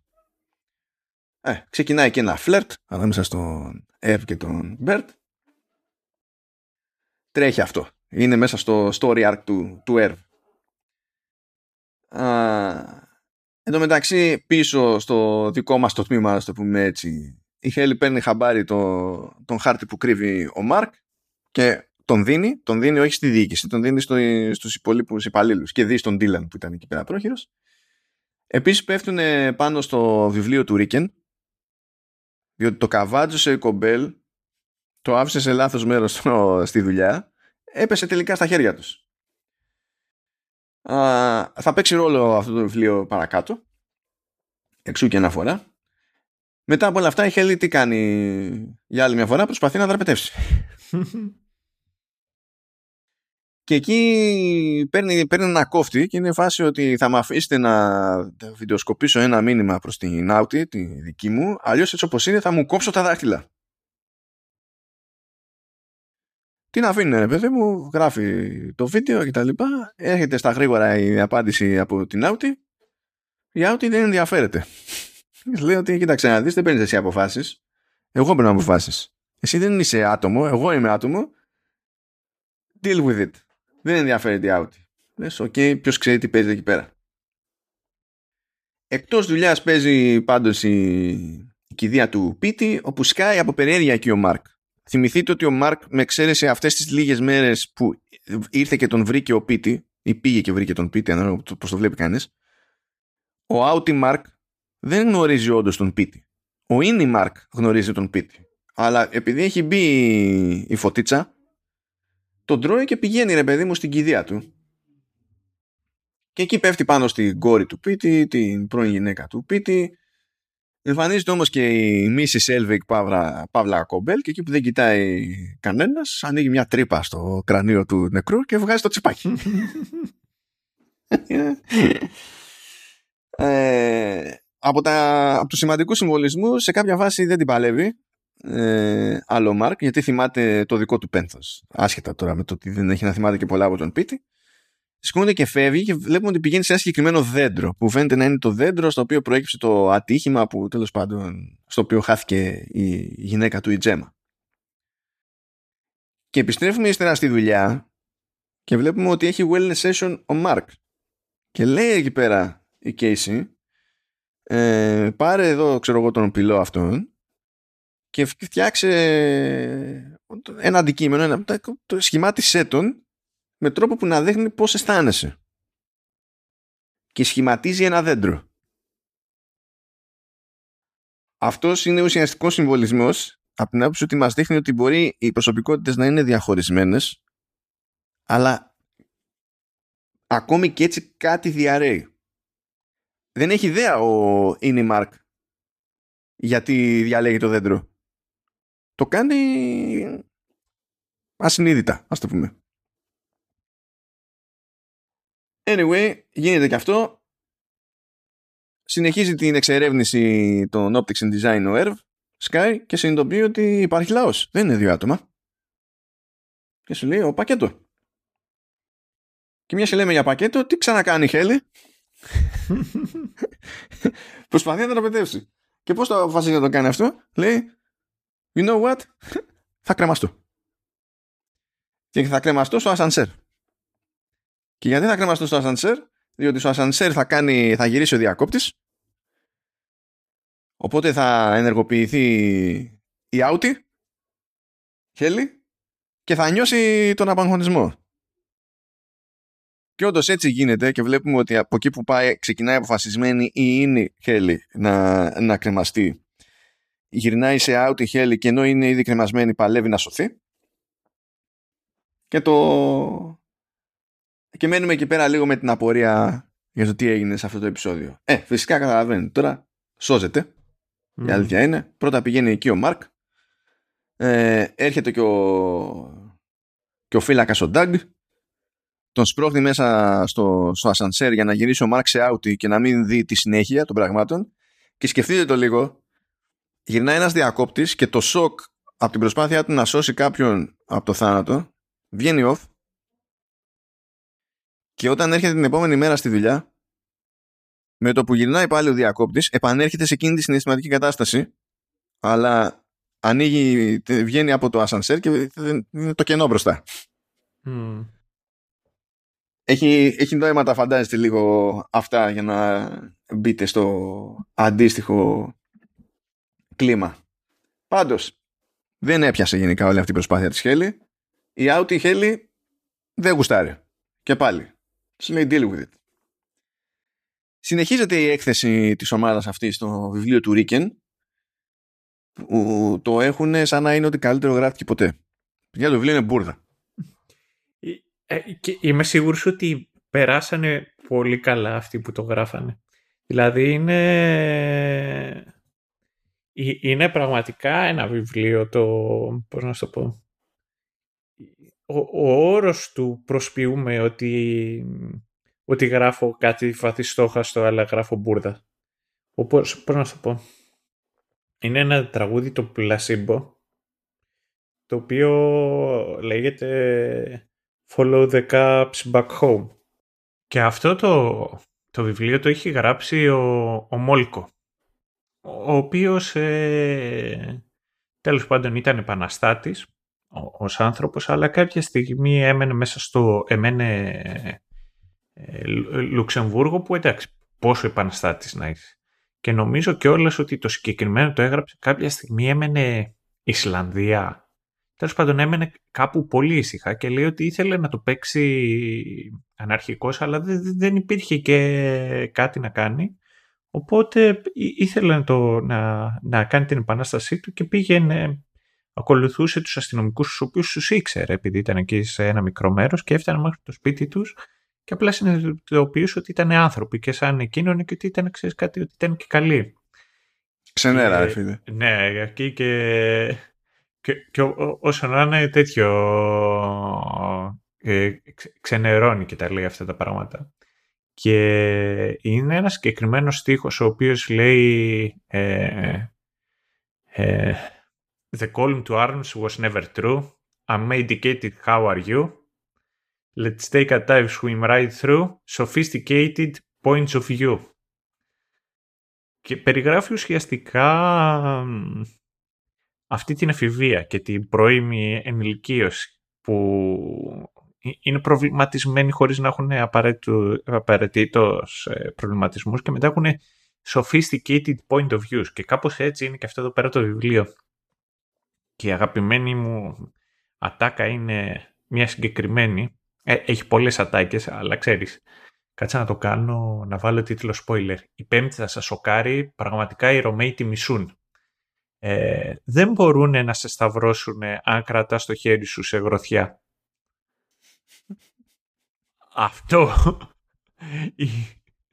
ήταν υπερατάκα. Πραγματικά. Όχι που βάλει σαν ding ding ding ding ding. Αλλά όχι λόγω επίπεδου βλακείας. Αυτό είναι πιο φαντασμαγορική η ατάκα που ξεχώρισες. Αλλά δεν μπορεί να ήταν τόσο δύσκολο. Δηλαδή ήταν ένα. Δηλαδή ο Ρίκεν βαριόταν να κάνει και ένα, και ένα, ένα Google search. Ναι πάει σε κάποια φάση να εξηγήσει τον όρο καμαράντερη. και λέει ότι λέει κατά κοινή ομολογία ξέρω εγώ ε, προκύπτει από τον όρο από το λατινικό κάμερα που είναι λέει ένα κουτί το οποίο χρησιμοποιείται για, να, για την αποτύπωση εικόνων. Και λες τι λες ρε καγκιόζη τι λες ρε καγκιόζη και από πού είναι το κάμερα ρε καγκιόζη το οποίο εκεί είναι πιο εύκολη εξήγηση γιατί το κάμερα είναι από το καμάρα που, σημαίνει δωμάτιο και αυτό ε, φέρνει την εγκύτητα που υπονοεί ο όρος καμαράντερη ότι είμαστε όλοι ε, ε, κοντά σε ένα χώρο και έχουμε μια οικειότητα και μια στην αναστροφή και, και τα λοιπά και λες μπράβο Γιατί ονομάστηκε κάμερα, κάμερα, βρε άμπαλε τύπε. Δηλαδή ένα, ένα Wiktionary να μπεις λίγο, να δει μια σειρά. Ούτε αυτό δεν μπορούσε να κάνει ο Ρέκεν. Κουλός. Ε, διάβαζα σε ένα Ask Me Anything που έκανε ο δημιουργός ότι εν τέλει θα το κάνουν βιβλίο. Θα το βγάλουν κανονικά, legit, το βιβλίο. Αυτό. Ήδη το μεταξύ έχει βγει ένα μικρό βιβλιαράκι που είναι τσάμπα που υποτίθεται ότι είναι μια τύπησα που περιγράφει την εμπειρία της στη Λούμον αλλά τεχνικώς αυτό που περιγράφει προηγείται των γεγονότων της σειράς. Αλλά αυτό έχει βγει ως προωθητικό ρε παιδί μου. Ναι, ναι, ναι. ναι. Αλλά τώρα τους πιστεύω ότι θα το βγάλουν, θα βγάλουν αυτήν την ιδέα. Απλά για next level trolling ας πούμε. Είναι, είναι, αυτό, είναι το trolling που κάνεις όταν υπάρχει budget. Ναι, ναι, ναι. Εκεί ότι όλα πήγανε καλά, ναι, ισχύει.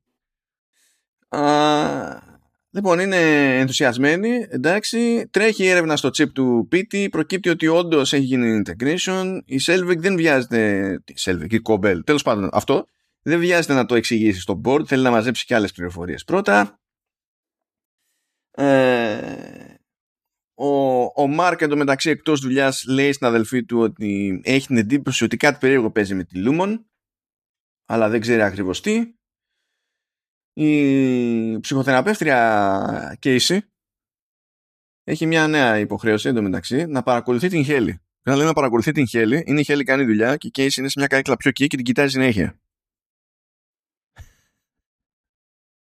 Και λέει ότι την κοιτάζει με στόχο να δει αν υπάρχουν κάποια σημάδια, λέει, λύπης.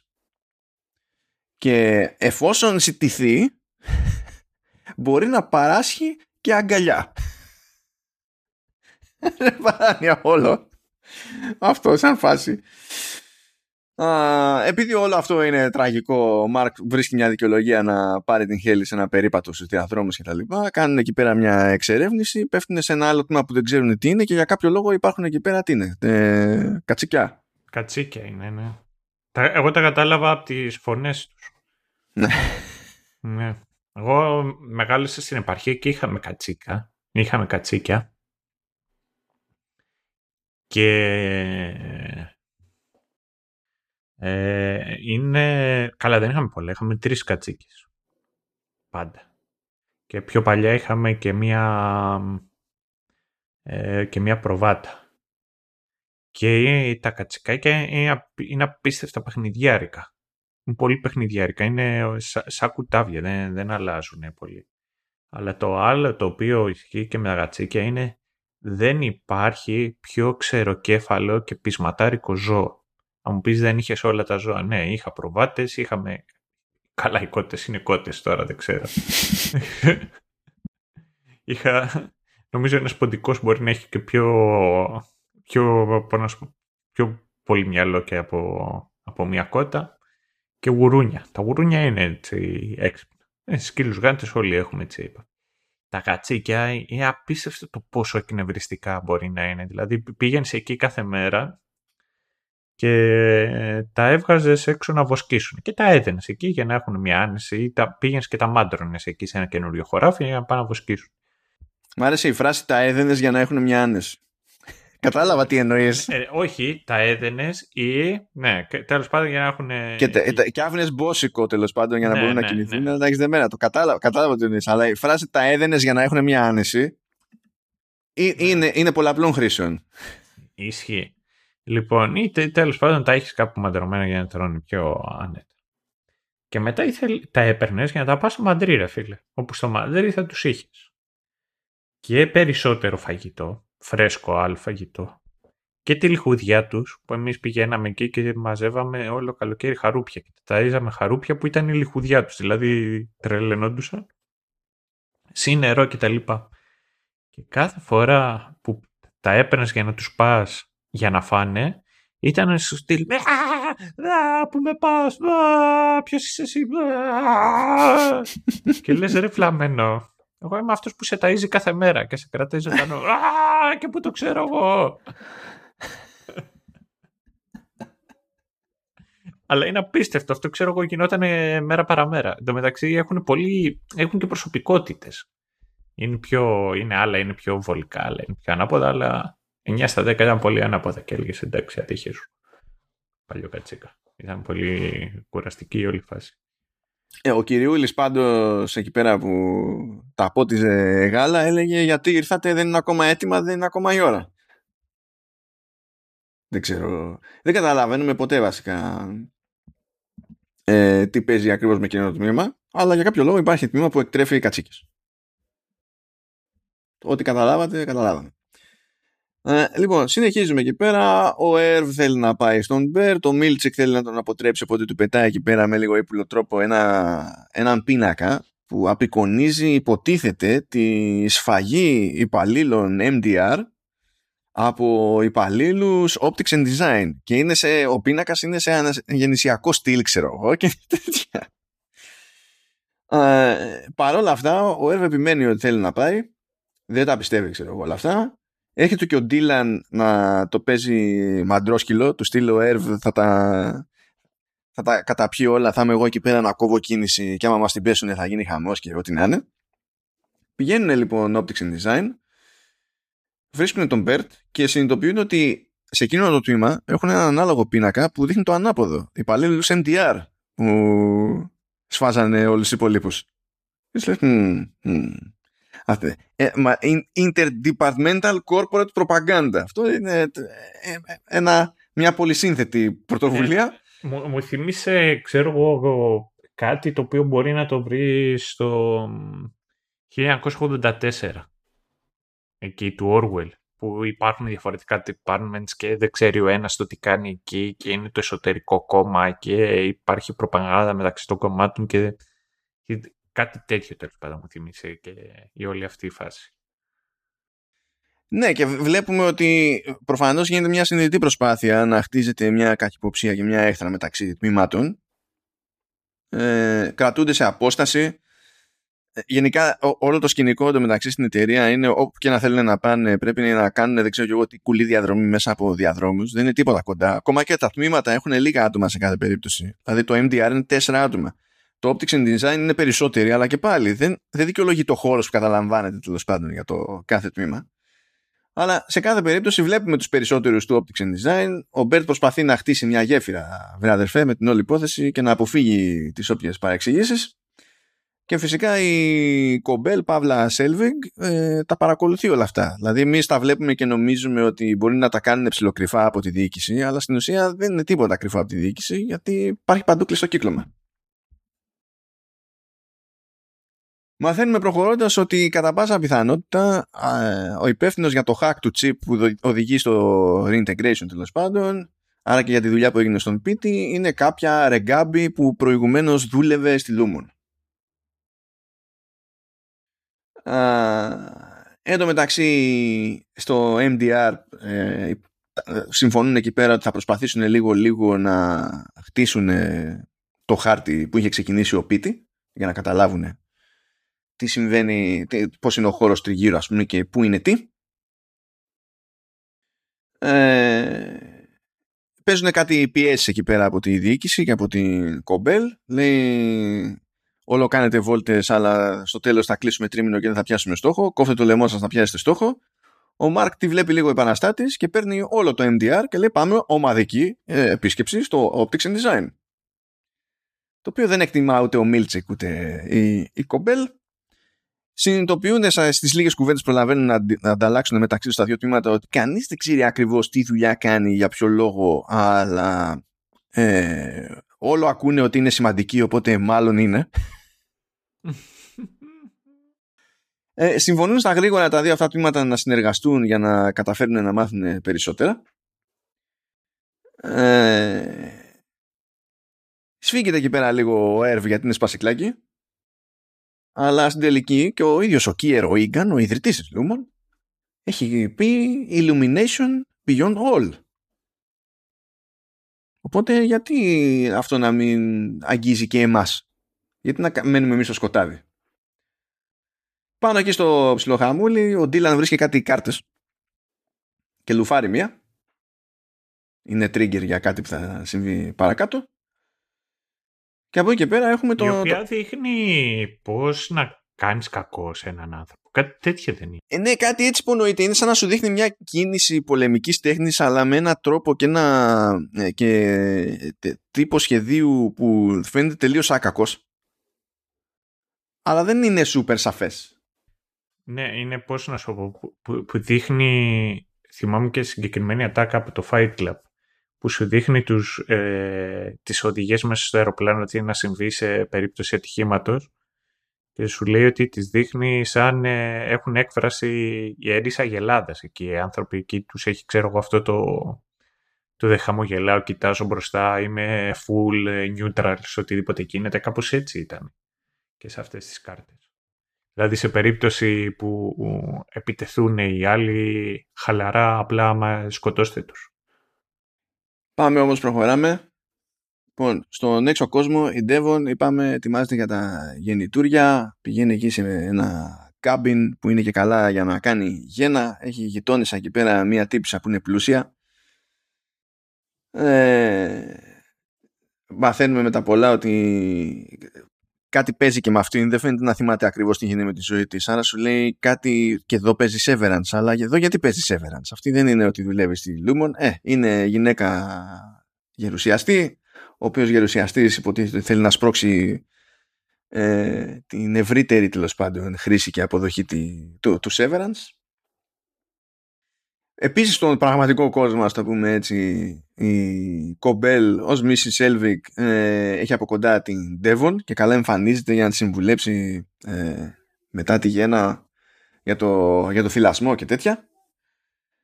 Και ε, παράλληλα ο Μίλτσικ ξυπνάει τον innie Ντίλαν στο σπίτι του outie Ντίλαν.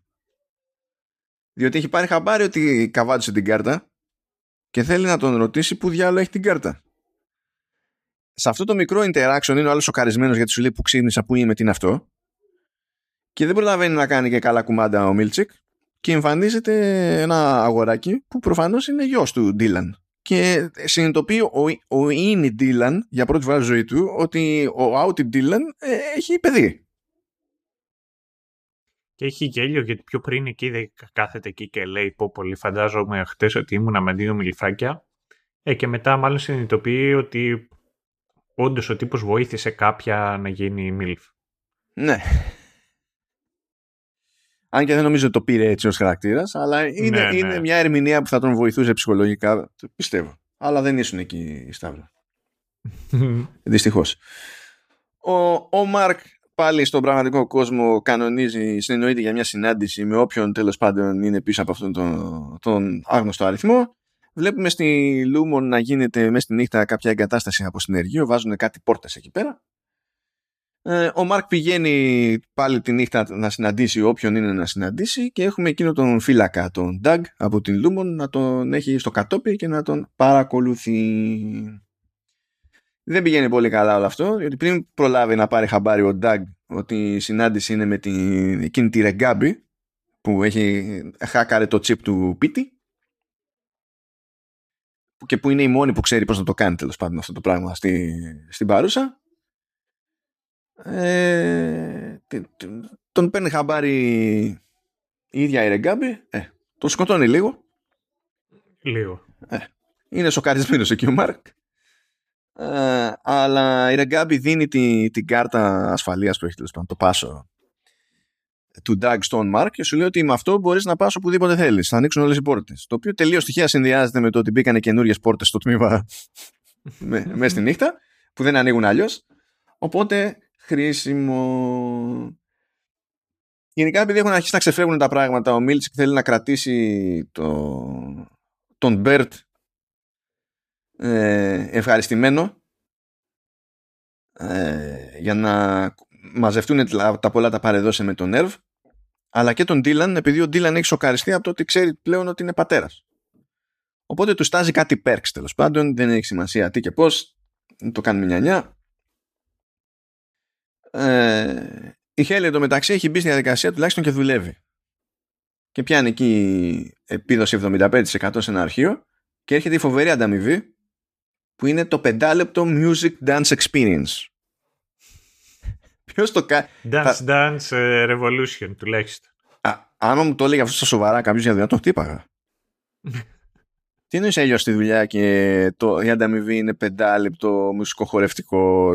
Τι, τι, τι, τι εννοείς; Ε, οπότε μάλλον θα τα με τον Ντίλαν, ο οποίος δεν συμμετέχει σε, τον εορτασμό, ε, σε αυτόν τον εορτασμό τέλος πάντων, μέχρι που φλιπάρει, επιτίθεται στον Μίλτσικ και τον δαγκώνει κιόλας και ουρλιάζει, ξέρω εγώ, ότι το, το, παιδί μου και ιστορίες. Ε, αν σκεφτείς μεταξύ ότι σε εκείνη τη φάση σου λέει ότι αντιδρούν λες και είναι πόσο χρονών είπε. Ξέρω εγώ, λες και είναι πέντε χρονών ή δύο χρονών. Διότι δεν έχουν ζήσει παραπάνω ίνις, οπότε έχουν αυτή τη λογική και αυτή την αντίδραση. Δεν είναι τέλειος παράλογο αυτό το οποίο κάνουν δηλαδή που μπήκε εκεί και ξεκίνησε να δαγκώνει, γιατί είναι το πρώτο, ας το πούμε, η πρώτου είδους άμυνα που έχουν τα παιδιά, δαγκώνουν. Ναι, ναι, μα είναι. Δεν έχουν αντίληψη του κόσμου γενικά. Δεν έχουν προηγούμενες εμπειρίες να βασιστούν. Δεν, δεν, δεν υπάρχει... Δηλαδή υπάρχει μια τεχνητή ανοριμότητα στην ουσία. Ναι. Ισχύει. Ε, ο Ντίλαν ενημερώνει τους άλλους ότι τον ξύπνησε εκτός δουλειάς ο Μίλτσικ. Άρα αυτό είναι κάτι που είναι τεχνικώς εφικτό. Οπότε σου λέει γιατί να μην προσπαθήσουμε να το κάνουμε. Κάνουν εκεί μια εξόρμηση πηγαίνουν στο security room συνειδητοποιούν στο security room δεν υπάρχει κανείς. Τόσο σίγουρη είναι η Lumon ότι κάνει τα κουμάντα που δεν χρειάζεται καν. Έναν φύλακα έχει όλων και όλων και πάει και αυτός και καταστρώνουν εκεί ένα σχέδιο, αλλά θα χρειαστεί για να λειτουργήσει αυτό να μείνει ο Dylan στο security room για να κρατάει δύο διακόπτες. Ενώ οι άλλοι βγαίνουν από την εταιρεία ε, πριν γυρίσουν οι διακόπτες τέλος πάντων, ώστε να καταλήξουν να λειτουργήσουν έξω ως ίνις και όχι ως outis. Η διοίκηση μαθαίνει ότι ο Ντάγκ είναι νεκρός, η Κομπέλ λέει ότι έχει αποδείξεις για το reintegration, ε, και δεν σηκώνει μα και μου, αλλά δέχεται να τους τα πει μόνο face to face. Τελείως τυχαία υπάρχει ένα γκαλά της οικογένειας Ίγκαν που έρχεται, οπότε σου λέει εντάξει, τα λέμε τότε. Ο Μπέρτ τελείως τυχαία επίσης ε, βγαίνει στη σύνταξη. Ο Έρβ ενοχλείται γιατί χάνει το αμόρε. Και εκεί είναι που τυλτάρει ο Έρβ και αποφασίζει ότι θα βοηθήσει την ομάδα σε όλο το υπόλοιπο σχέδιο. Ενώ αυτός που ήταν ο true believer κατά μία έννοια εκεί πέρα και πιστεύουμε τα πάντα όλα η εταιρεία είναι καλύτερη, η Ίγκαν είναι καλύτερη και δεν συμμαζεύεται. Μόλις έμπλεξε με το Αμόρε και πήγαν να το πάρουν, τσίτωσε. Ε, true story. Ναι, ναι, ναι. Αντίστοιχα βλέπουμε έξω τον Μάρκ να τα έχει πιει και να τα σπάει με μια σχέση που τώρα που πήγαινε να χτιστεί αλλά δεν χτίστηκε ποτέ και κάνω πρώτη αναφορά είναι μια Αλέξα, μια μαμή που ήταν μαμή της αδερφής του. Το οποίο, το, οποίο ο, ο τίτλος στα αγγλικά αυτό δεν είναι ακριβώς μαμή. Γιατί μαμή είναι, ξέρω εγώ, η middle wife. Όχι, όχι, midwife, midwife ε, κάτσε πώς το έλεγε, γιατί κάπως το έλεγε στην ελληνική τη μετάφραση, γιατί το βλέπαμε ελληνικό υπότιτλο επίτηδες.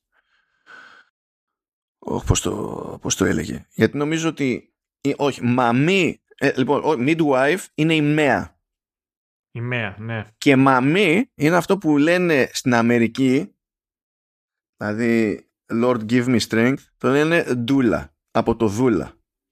Ακριβώς, από το δούλα. Δεν θα το ξεπεράσω με τίποτα, με τίποτα, ότι αυτή η κουλτούρα... δεν είναι κιόλας ότι είναι αρχαίο δάνειο. Δηλαδή ότι το λέγανε από την αρχαιότητα και πέρα, ξέρω 'γω. Όχι, όχι, είναι πρόσφατο. Είναι πρόσφατο. Δούλα.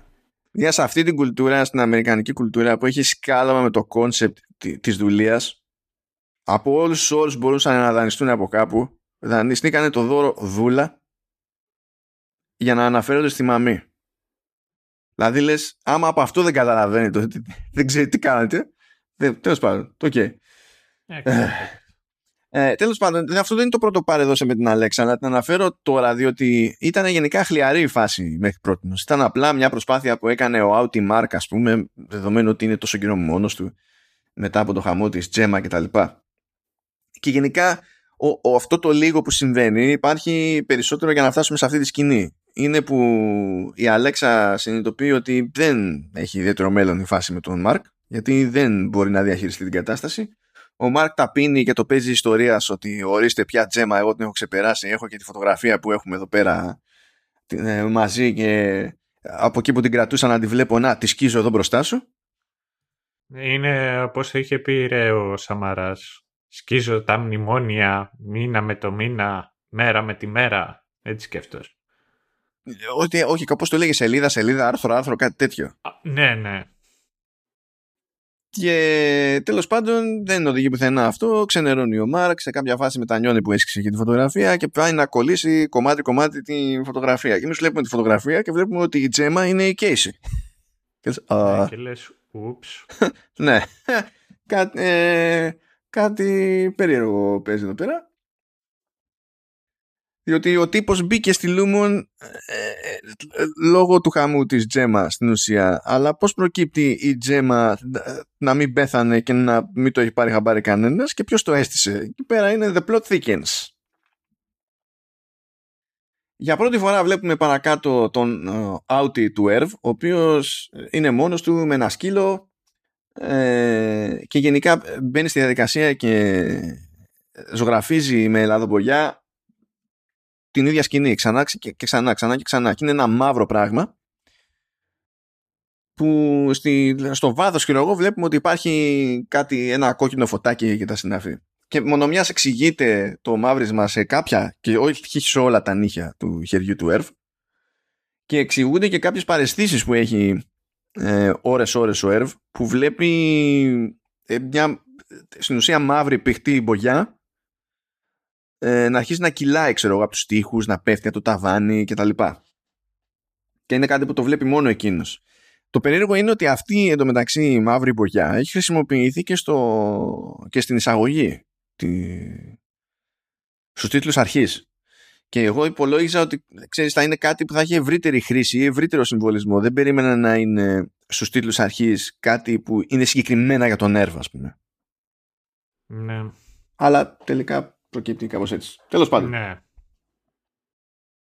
Όμως υποτίθεται ότι υπάρχει σχέδιο, δεν ξέρουμε ακόμα ποιο είναι, αλλά ξεκινάει με το να πιάσουν στόχο τριμήνου. Και θέλω να πω ότι είναι στόχος τριμήνου και όχι όπως στον ελληνικό υπότιτλο, όπου η μετάφραση γενικά που έχει γίνει είναι πάρα, πάρα πολύ καλή, με εξαίρεση έναν ρημάδι όρο. Μόλις βλέπουν quarter, όποιος το ανέλαβε, το γράφει τετράμινο.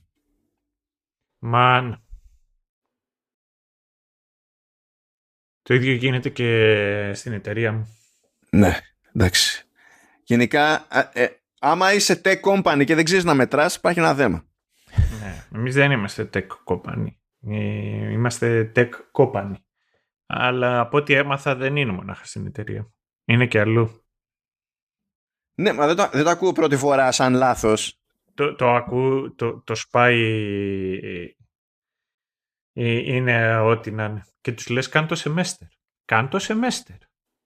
Ε, φίλε, quarter, μα και η ίδια η λέξη δεν σημαίνει υπό καμία συνθήκη τετράμινο. Όχι. Σημαίνει τέταρτο.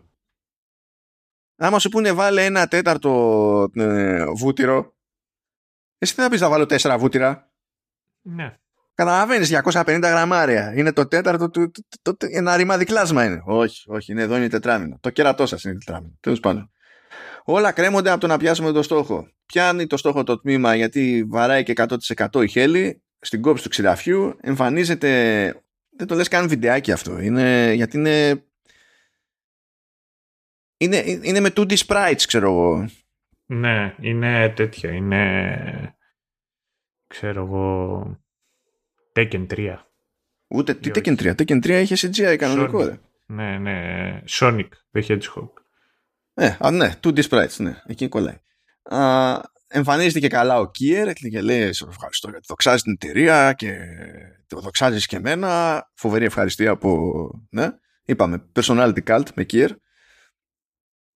Ε, και σ' αγαπώ και ιστορίες.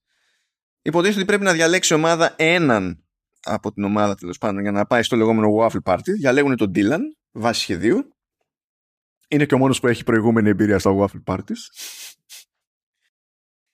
Uh, επίσης κανονίζεται wellness session με την Casey για τον Mark. Και εκεί μαθαίνει ότι ε, φεύγει από την εταιρεία και η Casey είναι η τελευταία συνεδρία που θα κάνει ever η Casey και μαθαίνουμε από την Casey ότι λάτρεψε το χρόνο που πέρασε στο MDR κοιτώντας επίμονα την Χέλη διότι λέει ήταν το μεγαλύτερο συνεχόμενο χρονικό διάστημα για το οποίο ε, ε ήμουν αξύπνια με τη λογική ότι συνήθως έρχομαι και φεύγω μπαμ μπαμ από την εταιρεία οπότε ως είναι δεν προλαβαίνω να ζήσω καθόλου αλλά εκεί είχα ώρες μπροστά μου και το απίλαυσα Κάτι λέγεται ότι θα πάει σε κάποιο testing floor, δεν έχουμε ιδέα τι είναι αυτό και δεν αποσαφηνίζεται μέχρι το τέλος σειράς, οπότε μην ελπίζετε. Μάλλον είναι για την άλλη σεζόν. Βλέπουμε όμως, όταν τελειώνει η συνεδρία, βλέπουμε το, ένα σκοτεινό διάδρομο με ένα σανσέρ στο τέλος, με ένα κόκκινο φωτάκι και συνειδητοποιούμε ότι αυτό σχεδιάζει ο Ερβ στην πραγματική του ζωή. Όλη την ώρα. Ξανά και ξανά. Χωρίς να ξέρει τι είναι. Τέλος πάντων, από τι βάφλες έρχεται ένα πάρτι με αυγά.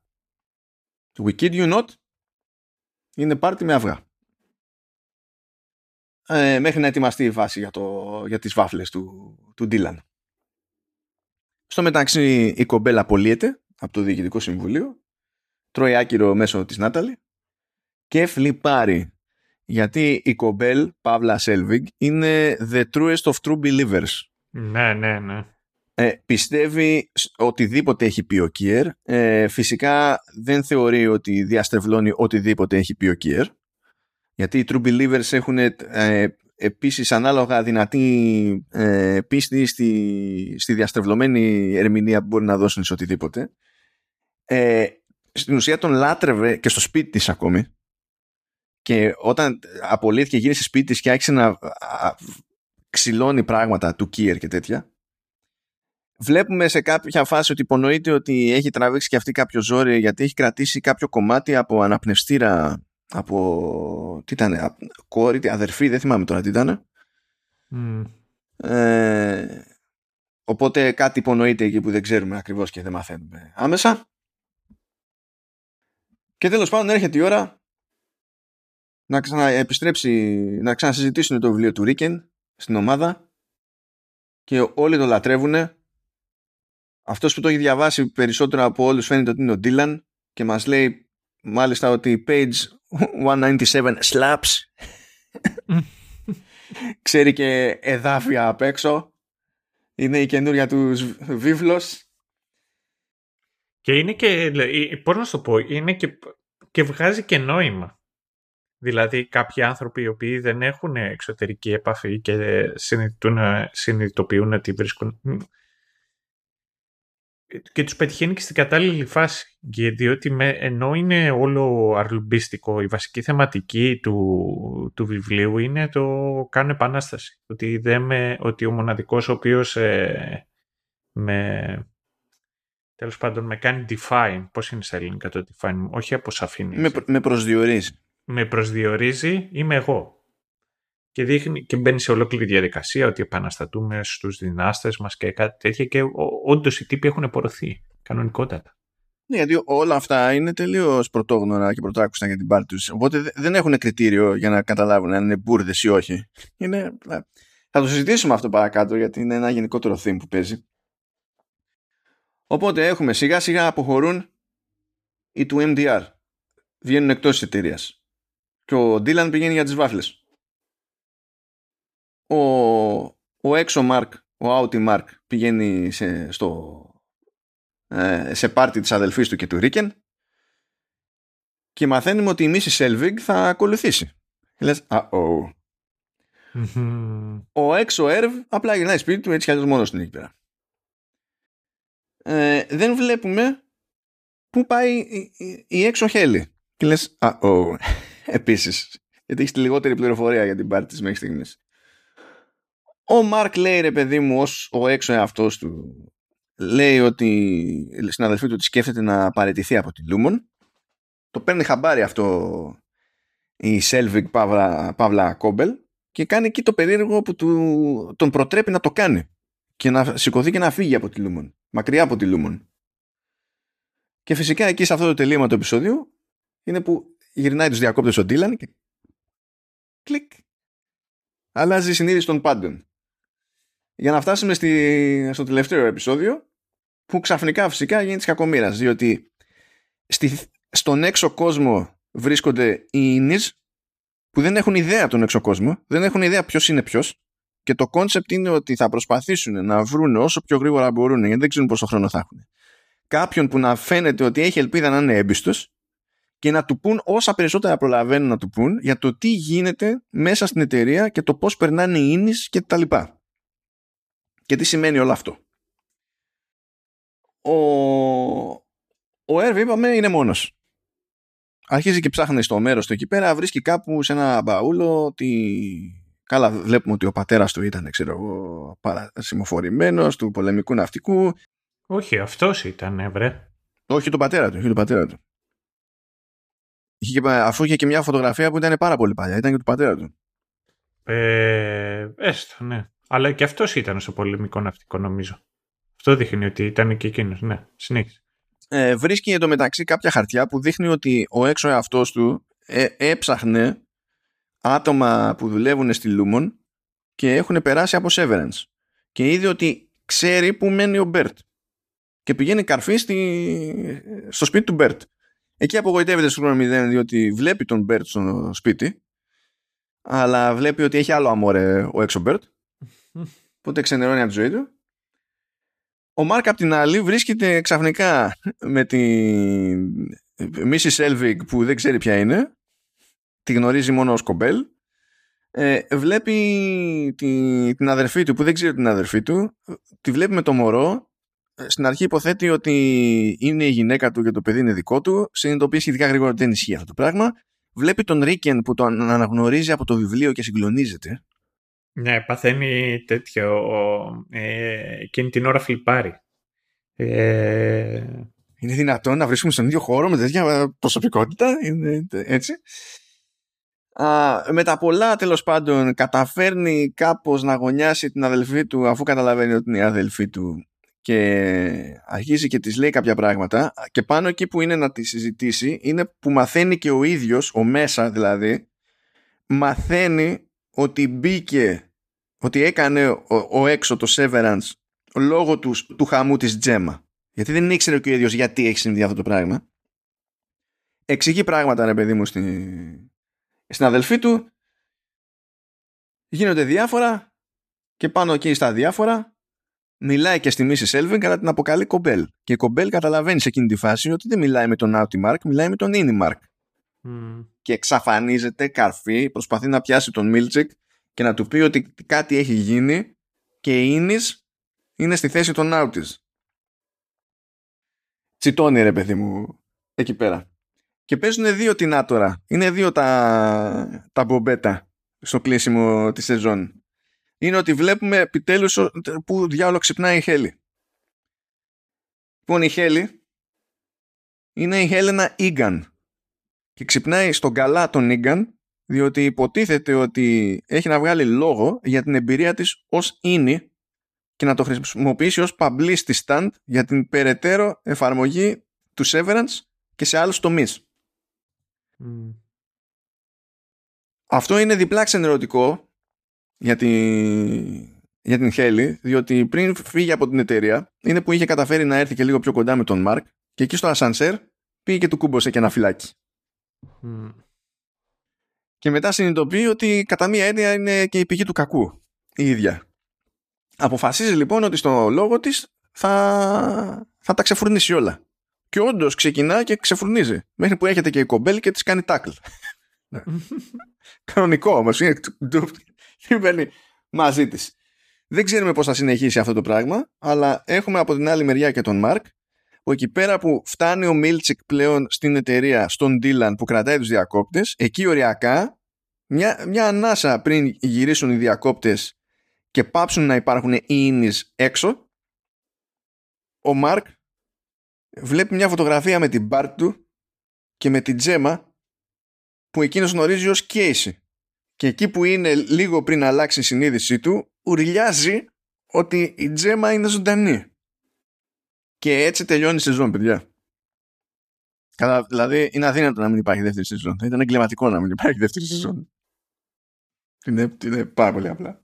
Ε, και εδώ πέρα εγώ να πω με αποκορύφωμα αυτή τη τελευταία σκηνή, αλλά κάτι το οποίο εμφανίζεται πολλές φορές μέσα στη σειρά, είναι το ότι δεν μπαίνει στη διαδικασία να κάνει χαζά ε, τέτοια cliffhangers.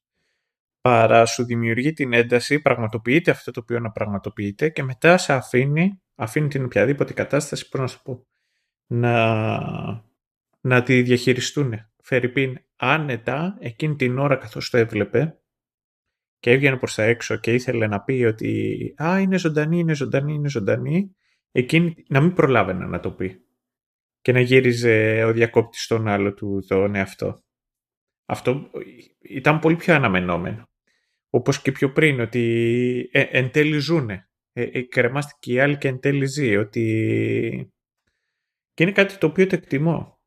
Διότι γίνονται πράγματα, ε, δεν ε, προχωράει το story και έχουμε και εμείς και βιώνουμε και βλέπουμε και αντιδρούμε και στο fallout όλων αυτών των καταστάσεων. Ναι, όντως γίνεται ότι να γίνει και μετά δεν είναι, δεν, είναι στη φάση το «Ωχ, ποια είναι η κατάληξη αυτού που γινόταν τώρα», αλλά είναι το πού οδηγεί. Θες να δεις πού οδηγεί μετά. Ναι, ναι. Συμφωνώ σε αυτό. Δεν το είχα σκεφτεί έτσι πάντως η αλήθεια είναι, αλλά συμφωνώ απολύτως. Α, λοιπόν, υπάρχουν πολλαπλά themes, τουλάχιστον που έχω κρατημένα εδώ πέρα, που κάποια τα θίγει άμεσα, κάποια τα θίγει έμεσα και νομίζω ότι για μένα γι' αυτό έχει καταλήγει και έχει ακόμη μεγαλύτερη αξία το Severance. Λοιπόν, ε, πραγματάκια τώρα, θεματικές εδώ και εκεί. Ε, κάτι που το έχουμε πάρει λίγο ξόφαλσα μέχρι στιγμή στην περιγραφή, γιατί νομίζω ότι είναι σημαντικότερο να το βιώνει ο άλλος βλέποντας. Είναι το, το personality cult που έχει χτιστεί για του Egan και για τον εκάστοτε CEO και για την, τον δημιουργό της εταιρείας, τέλο πάντων, τον, τον Kier, όπου έχει όλα αυτά τα στοιχεία περιμένει κανείς από μια θρησκεία. Και μπαίνεις λίγο σε κάποια φάση, δηλαδή μου αρέσει που βασίζεται λίγο στην πραγματικότητα που ισχύει αυτό σε ένα εταιρικό περιβάλλον, συνήθως όμως με τους, όντως με τους ιδρυτές της εταιρείας. Άσχετα με το αν αυτοί ακόμα υπάρχουν ή όχι. Είναι πιο σπάνιο να πεις ότι έχει κρατήσει μια οικογένεια την εταιρεία για πάντα, οπότε δεν ξέρω και εγώ τι αλλά ισχύει αυτό το, το πράγμα. Δεν θέλει να πάμε και πολύ μακριά. Υποτίθεται ότι ο Ζάκερμπεργκ είναι ο Ζάκερμπεργκ, ο Jobs ήταν ο Jobs, κάποτε ο Λάρι Έλισον ήταν ο Λάρι Έλισον, εξακολουθεί και είναι ο Λάρι Έλισον, αλλά δεν, είναι το, δεν ακούγεται τόσο όσο ακούγονταν παλιότερα, άλλες εποχές. Γιατί λες όλους αυτούς τους κατώτερους. Bill Gates, ε, εντάξει, μπορώ να πω και κόκαλο, κοσκοτάς, ναι, άμα θέλεις. Ξεχνάς τον αρχηγό όλων. CEO entrepreneur, born in 1964. Jeffrey, Jeffrey Bezos. Bezos, σωστά παίζει, παίζει αυτό το πράγμα. Αλλά μου αρέσει που πιάνει αυτό το κόνσεπτ που ε, να το πάρουμε για πιο απλοϊκά, έτσι είμαστε σε μια εταιρεία και μπορεί να υπάρχει το οποιοδήποτε επίπεδο του, ε, του management, αλλά ο γενικός είναι ο γενικός. Ε, και ε, έπεσες πάνω στο γενικό στο διάδρομο και γιατί του μίλησες; Και υπάρχουν αυτά τα κομπλεξικά.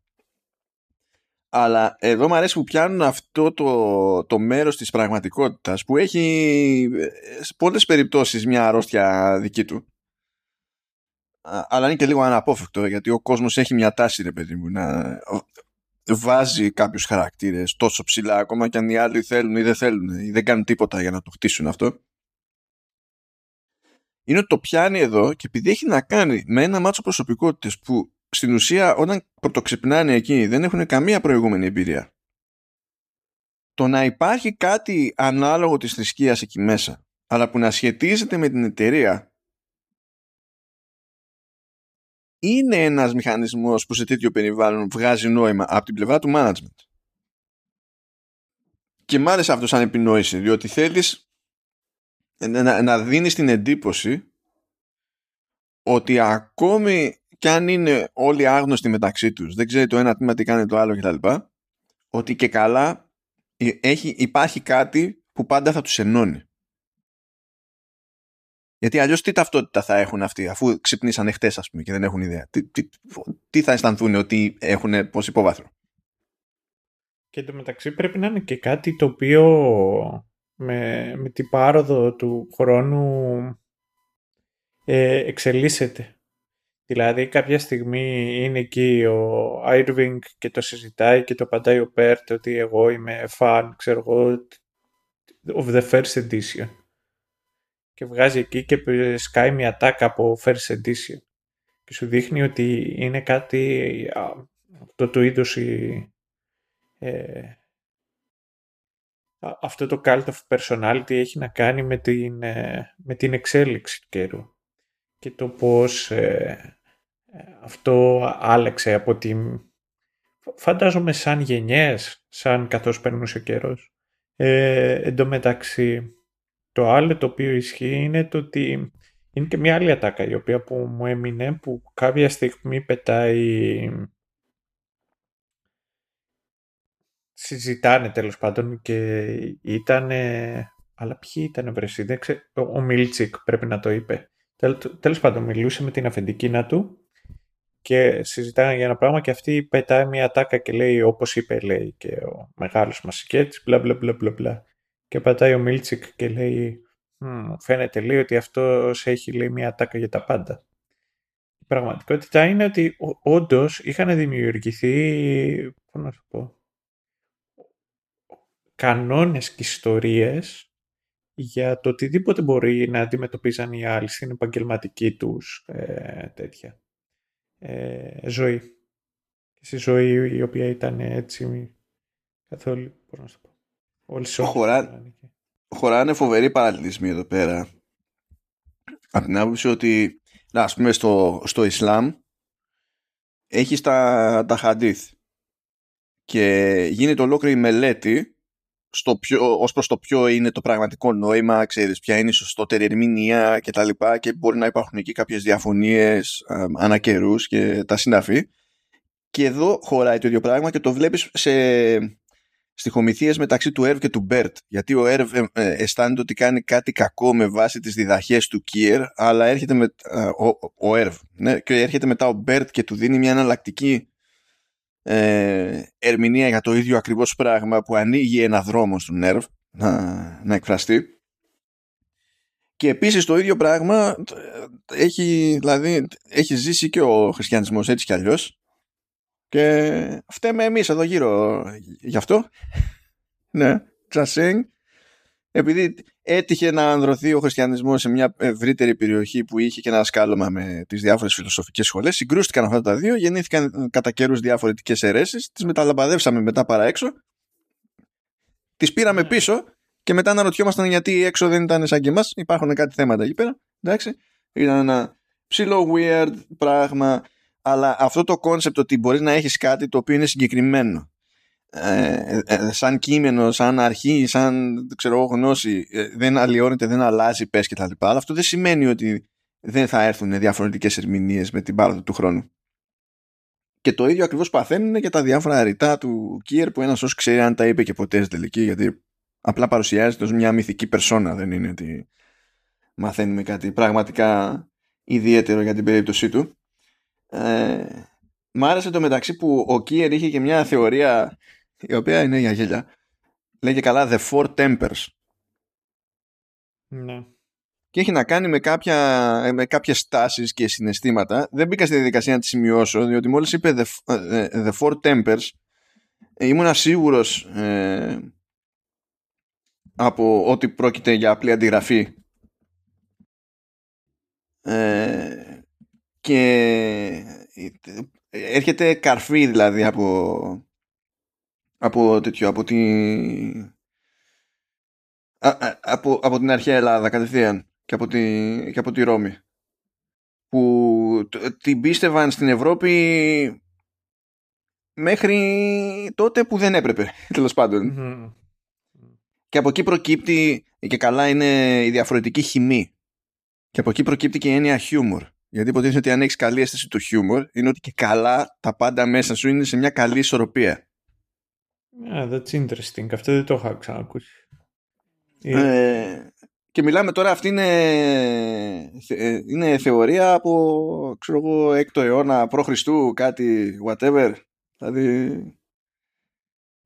και προέκυψε από τη θεωρία τα, με τα elementals, ξέρεις, νερό, αέρας και τα λοιπά, αλλά προέκυψε μετά στο, η έννοια του, του χυμού και υποτίθεται ότι υπάρχουν διαφορετικοί χήμοι. Έφτασε, δηλαδή πέρασε από Ιπποκράτη, από Γαλινό, από ό,τι να είναι ε, και υποτίθεται ότι αυτή είναι το, το αίμα, τα φλέγματα, η κίτρινη ας την πούμε χολή και η μαύρη χολή. Τώρα εδώ η απόδοση του όρου του χολή είναι λίγο λάθος, αλλά τέλος πάντων, έστω ότι. Και ότι πρέπει να είναι σε ισορροπίες κτλ. Ε, μόλις άκουσα αυτό The Four Tempers, λέω μπράβο Κιέρι, σε πολύ μεγάλη μαφία. Είναι. Από εδώ πάνε και οι άλλοι. και το το, ε, και, για, και για αυτά που είπες τώρα για τις διαφορετικές ερμηνείες και εσύ και το πώς αλλάζει αυτό συνδέεται και πιστεύω με το ρόλο της προπαγάνδας που επίσης η προπαγάνδα πολλές φορές έρχεται για να εδραιώσει νέες ερμηνείες σε γνωστά πράγματα σε, ε, μέχρι πρώτη γνωστά πράγματα ας πούμε ε, αλλά ξεκινάει ένα κύκλο και τροφοδοτεί νέες ερμηνείες που μπορεί στην ουσία να είναι και ο κύκλος που καταρρύπτει την ίδια την, προπα... την ίδια την προπαγάνδα και το ίδιο το personality cult. Και νομίζω ότι αυτό εκφράζεται καλύτερα εδώ πέρα ακριβώς με το βιβλίο του Ρίκεν. Απ' τη μία έχεις τις μπουρδες του Κιέρ και επειδή όλοι έχουν μάθει σε μπουρδες, εμφανίζεται η μπουρδα του Ρίκεν και φαντάζει αποκάλυψη. Ναι. Ε, κατάλαβα τι θες να πεις και έρχεται μία μπουρδα και ε, στην ουσία ξεθε, ε, ξεθεμελιώνει την άλλη μπουρδα. ναι. Fun stuff. Αλλά εντάξει, κοίταξε να δεις. Αυτό έχει να κάνει και όλα και... Ρε παιδί μου, αυτό έχει να κάνει και με... Είναι το θετικό και το αρνητικό του ίνερισμου, να σου το πω έτσι. Το να βρίσκεις εκεί πέρα. Είναι ο τρόπος με τον οποίο αντιλαμβάνεσαι κάποια πράγματα και είναι ότι με, για με πολλά πράγματα δεν, ε, δεν γεννιέσαι, θα μαθαίνουν. φερ' ειπείν. Ε, απ' τη μία, φερ' ειπείν, ε, εμένα, το, το, σχολίασα νομίζω πιο πριν, άμα δεν το σχολίασα, το σχολιάζω τώρα. Μου άρεσε και το ρομάντζο του Irving με τον Μπέρτ. Γιατί αρκετά σπάνια βλέπουμε ένα τέτοιο είδους ρομαντισμό και κουβέντα και έρωτα μεταξύ δύο, δύο ομοφιλόφιλων και μάλιστα σε αυτή την ηλικία και μάλιστα χαρακτήρων οι οποίοι ήταν ιδιαίτεροι αυτοί καθ' αυτοί. Ε, και το πιο βασικό από όλα μου άρεσε και το πώς αντιδρούσαν ε, οι άλλοι χαρακτήρες. Δηλαδή ότι το μοναδικό του σκάλωμα ήταν το ότι γουστάρανε ο ένας τον άλλο και ότι ήταν θεωρητικά εχθροί. Και μου θυμίζει αυτή την ατάκα τα οποία λέει τα παιδιά λέει δεν γεννιούνται και οι σεξιστές και ομοφοβικοί. Τα μαθαίνουν από κάπου. Και νομίζω ότι ήταν και ένα χαρακτηριστικό αυτό του, του ίνερισμου το, το να είσαι από εκεί πέρα αλλά, αλλά και αυτοί οι οποίοι βρίσκονται και εκτός από τους Sinners και αυτοί ήταν δηλαδή λιγάκι στραβοί. Πώς την έλεγαν την άλλη, είναι Ρεμπέκ, σωστά; Ε, ναι, που αυτή τώρα ήταν κάτι περίπου γκρούπι του Ρίκεν, αυτή είναι σαφή, εντάξει δεν ήταν. Ναι, αυτή που λέει ότι έχω σημάδια, λέει από το πουλί μου εκεί πίσω πίσω μέσα αυτό. Καλά το σκουπίδι το πραγματικό ήταν ο, ο, ο, ο μαύρος οικογενειακός ο φίλος. Ναι που εκεί πέρα που υποτίθεται ότι χάθηκε λίγο ε, το, το μωρό στο πάρτι τυχαίνει να το βρει ο Μάρκ και πετάγεται μπροστά του ο άλλος και αρχίζει και φωνάζει και λέει ξανά και ξανά βρήκα το, βρήκα το μωρό σου, βρήκα το μωρό σου, εγώ το βρήκα, εγώ το βρήκα. Είναι ο ίδιος παιδιά που έκανε αυτήν την ηλίθια ερώτηση για τον πρώτο παγκόσμιο στην αρχή. Δηλαδή αυτός είναι, απλά υπάρχει, έρχεται για να είναι σκουπίδι αυτός. Δεν ξέρω γιατί εντωμεταξύ. Απλά είναι σκουπίδι. Ναι, ήταν και. Αλλά και απ' την άλλη τον έδωσε και το κλου στο Μάρκο ότι αυτή είναι η αδερφή του. Και αυτό είναι το άνοιψη του. Και όχι το δικό του το παιδί. Δεν είσαι Ταργκάρια. Ε, ναι. είσαι ο Μαρκές. Λοιπόν. Ε, μετά, αλλά θέλω να σου πω ότι οι μοναδικοί οι οποίοι δεν ήταν off ήταν η αδερφή του Μάρκ. Το, το off στην αδερφή του Μάρκ ήταν ότι είναι με τον Ρίκεν. Αυτό είναι το off. Ναι, ναι, αυτό. Ε, ε ποια άλλη ήταν OK. Okay. Η... Ε, η Αλέξα ήταν OK. Okay. Η Αλέξα ήταν OK okay και η κόρη του Πίτη. Η Τζουν, ναι. ναι. Αυτή είναι δηλαδή η οποία είναι ε, πραγματικά και εκτός πώς να σου πω εκτός ε, Λούμων οι οποίοι φαίνονται κομπλέ. Το, τώρα βέβαια μπορούμε να κάνουμε να πιάσουμε θεωρίες. Με ένα αγαπημένη μου θεωρία είναι το πώς βασίστηκε αρκετά, τουλάχιστον μέσα στο μυαλό μου από του, από του Πλάτωνα, την αλληγορία αυτή που, πώς λέγεται, η αλληγορία, γιατί το ξέρω και εγώ στα αγγλικά, Allegory of the Cave. Δεν ξέρω αν το έχεις ακούσει ποτέ, αλλά τέλος πάντων για όποιον ε, δεν το έχει ακούσει θα, θα την πω μια πολύ γρήγορα, πω πολύ γρήγορα εκεί ποια είναι, ποιο είναι το story. Ναι εντάξει λέμε ότι είναι το, ότι είναι το, το σπήλαιο του, του Πλάτωνα, το οποίο σπήλαιο του Πλάτωνα είναι αλληγορία. Εντάξει, ναι.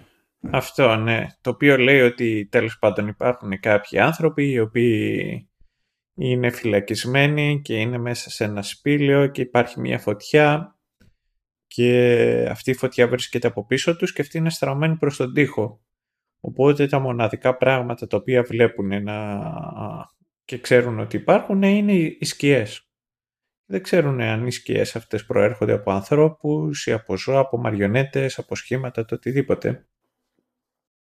Και εκείνη την ώρα τίθεται το εξή κουβέντα, τι θα συμβεί αν ένας από αυτούς απελευθερωθεί; Αν μπορεί να αντιληφθεί τον κόσμο, αν θα τον καταλάβει και πώς θα τον καταλάβει και πώς θα μπορέσει να τον εξηγήσει και μετά σε περίπτωση που γινούσε προς τα πίσω, ε, τι θα συνέβαινε; Αν έπιανε τους άλλους, του, τους φυλακισμένους. Ε, πώς θα μπορούσε να τους εξηγήσει τι βρίσκεται εκτός της... Ε... Και αν θα έκανε καν τον κόμμα να τους εξηγήσει Αντί να, γιατί θα μπορούσε να είναι και καθηκάκι και να το παίξει αλλιώς. Και ο Σοκράτης, τέλος πάντων, με το Γλάφκονα, εκεί που το Γλάφκον με τον οποίο το συζητάνε, καταλήγουν ότι στο τέλος θα το σκότωναν. Καθώς λέει δεν θα μπορούσαν να βγουν και να συζητήσουν. να σου πω. Δεν μπορούσαν να λειτουργήσουν εκτός από το safe zone το οποίο γνωρίζουν, που είναι έτσι σπηλιά. Ε, και αυτό είναι να είναι ίσως από τα πιο κεντρικά θέματα ολόκληρης της, ε, της ιεράς το, το πώς η αλήθεια και η πραγματικότητα βασίζεται και στηρίζεται βάσει σε αυτά τα πράγματα τα οποία αντιλαμβανόμαστε και πώς το να μην γνωρίζουμε ή και ταυτόχρονα πολλές φορές να επιλέγουμε να γνωρίσουμε μα, μας καθορίζουν σαν ανθρώπους και καθορίζουν και την πραγματικότητα την οποία ζούμε. Γίνονται αυτά στην εποχή του διαδικτύου. Κοίταξε να δεις. Αυτό το, το συζητούσα και αυτό το οποίο συζητούσα και πιο πριν είναι ότι στην εποχή του διαδικτύου η άγνοια είναι επιλογή. Υπάρχει τρόπος να ενημερωθείς και να διδαχτείς και να μάθεις το οτιδήποτε θες. Είναι, είναι επιλογή σου το να θέλεις να άρνεις και να παραμένεις σταθερός και να μην εκτίθεσαι σε καινούργια πράγματα. τώρα εγώ θέλω να πω και άλλα πράγματα είναι το ότι ενώ υπήρχε εξέλιξη πολλά βασικά πράγματα παραμένουν μυστήρια. Τώρα έχω χοντρικά με όλους αυτούς τους κύκλους που έχουμε κάνει από διάφορες ιδέες και το, στην ουσία το έδειξες και εσύ στην, στην πορεία Σταύρο είναι αυτός ο διαχωρισμός σε είναι και outy ε, και το τι προκύπτει ε, ας το πούμε πιο εγγενώς ή τι προκύπτει ανάλογα με το πώς έχει μάθει ο άλλος. Είναι αυτό που ε, λένε αν είναι ζήτημα της φύσης του ανθρώπου ή αν είναι, φύση, αν είναι ζήτημα της ανατροφής του ανθρώπου και πότε προέχει το ένα, πότε προέχει το άλλο, ποιος είναι ο ρόλος του καθενός, αν είναι μόνο το ένα, αν είναι μόνο το άλλο που είναι ένα γενικότερο ζήτημα τέλος πάντων, ένα αντικείμενο συζήτησης το οποίο μπλέκει μετά και με την όποια θεωρία ξέρεις, περί κοινωνικών τάξεων και τα, και τα συναφή για το αν κάποιος έχει τα χαρακτηριστικά που έχει επειδή ε, είναι, απο, είναι απόρρια των συνθήκων στις, στις οποίες μεγάλωσε και τα, και τα λοιπά. Και εντάξει παίρνει σαφή θέση προφανώς προς αυτό η, η σειρά με το διαχωρισμό που κάνει ανάμεσα σε, σε in και out και την απόσταση που τους χωρίζει. Ε, τόσο πολύ που όχι απλά τους λείπει η πληροφορία δεν έχουν κάνει υποψία για το πως η μία μεριά του εαυτού τους μπορεί να ε, ε, έχει σκεφτεί διαφορετικά από την άλλη πλευρά του, του εαυτού τους είναι ένα γενικότερο αυτό theme και κατά μία έννοια συντηρείται και με άλλο ένα κλασικό έτσι, φαινόμενο σε εταιρικό περιβάλλον στην αυτή την κόντρα, την τεχνητή μεταξύ των διαφορετικών τμήματων. Κάνει, κάνει κύκλους αυτό το πράγμα. Αυτό ισχύει. Και ισχύει και η κόντρα, πώς να σου πω. Υπάρχει σε πολλές εταιρείες η κόντρα το ποιος είναι ο πιο χρήσιμος εκεί πέρα στο, στην εταιρεία. Παιδιά, κλα, κλασικός, οι γίγαντες του corporate, έτσι. Marketing εναντίον sales. Τέλος. Μιλάμε για αίμα, αίμα. Ναι. Και ε, η πραγματικότητα είναι ότι, πώς να σου το πω, είναι τελείως διαφορετικά πράγματα και πολλές φορές το ίδιο άχρηστα πράγματα. In the grand, ε, πώς το λένε; Scheme of things που λέμε στα ελληνικά. Ναι, plan of schemes πήγα να πω, οπότε ναι, μέσα εκείνη την ώρα. ε, γιατί, γιατί... Εμένα μου αρέσει μια τάκα σε κάτι τέτοιο. Σε κάτι τέτοιες φάσεις, στο οποίο απλά τους κάνεις trigger όλους και τους λες εντάξει, το προϊόν πουλάει μόνο του.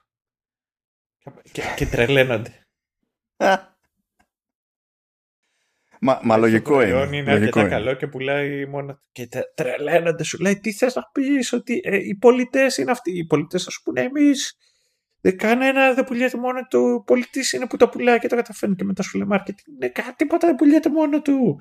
Πρέπει να το παρουσιάσεις έτσι ώστε να δημιουργήσεις την ανάγκη και να μπορέσει ο άλλο και να το θέλεις και να το αποκτήσεις. Τι είπες, να δημιουργήσεις την ανάγκη, απολύεσαι. απολύεσαι. Αυτά δεν τα λέμε εκτός της εταιρείας. Αυτά τα λέμε μόνο μέσα στην, στην εταιρεία. Όπως δεν τα λέμε στις σχολές. Στις σχολές κάνουμε ό,τι δεν ξέρουμε. Στις σχολές μαθαίνουμε, ειδικά σε κάτι τέτοια basics, μαθαίνουμε ε, ε, επίτηδες μπουρδα. Είναι σαν ένα φεγγάρι που προσπαθούσα να κάνω. Είχα μια εργασία για να... και καλά για διαχείριση κρίσεων. Και πηγαίνω τότε στον Kiss FM για να, να είναι σαν φάση case study και να μιλήσω υποτίθεται με τον αντίστοιχο που έκανε τότε PR. Και φυσικά επειδή είμαι και διάολη. Έλα ρε, μα γιατί εσύ είσαι τόσο, τόσο χαλαρό παιδί. Ναι, είμαι εγώ και, εγώ και ο Φέρμπι. Ναι. Ε, και λέω ότι άμα έχει γίνει μάλλον ε, δεν, δεν άνοιξα εγώ αυτή την τρύπα καν. Αλλά γυρνάει ο άλλος και μου λέει σε κάθε, αυτό που πρέπει να ξέρετε λέει θεωρείται αυτονόητο είναι ότι στο PR ό,τι και αν έχουμε να κάνουμε και στη διαχείριση κρίσεων κτλ κανόνας λέει ποτέ ποτέ δεν λέμε ψέματα. Καταλαβαίνεις τώρα ότι εγώ τίλταρα εκείνη την ώρα έτσι. Τίλταρα, όχι για, δηλαδή καταλαβαίνω γιατί μου το λέει, αλλά αυτή η ένταση της δήλωσης ήταν με τίλταρε, διότι μου δείχνεις ότι κατευθείαν με, με περνάς και για χαζό. Mm. Και πίεζα μετά να δώσω μια ευκαιρία να το μαζέψει και επέμενε. επέμενε τόσο πολύ σε αυτό που απλά δέχτηκα μετά ότι δεν έχει κανένα νόημα αυτή η εργασία και δεν έκανε την εργασία. Λέω το ζήτημα είναι να γίνει εργασία για να μάθουμε κάτι από αυτό άμα είναι να παπαγαλίζω αυτή την ιδέα που μου λες, δεν κάνω αίμα. Ευχαριστώ, γεια σας. Την έκανα. Anyway. τι, τι άλλο έχουμε εδώ; Ε, α, έχω κρατήσει ένα στιγμιότυπο. Δεν έχουν σημασία τόσο οι, οι συνθήκες. Αλλά πάλι το... Ε, ένα, ένα level έτσι εργασιακής παράνοιας. Είναι σε κάποια φάση η κομπέλ που τα έχει πάρει κρανίο με Μάρκ και πιάνει μια κούπα και την, του την πετάει. Δεν το πετυχαίνει, ρε παιδί μου, βρίσκει πίσω τείχο. Έτσι. Και το, την πετάει με μίσος. Και μετά αλλάζει η έκφραση η κομπέλ. Ηρεμή.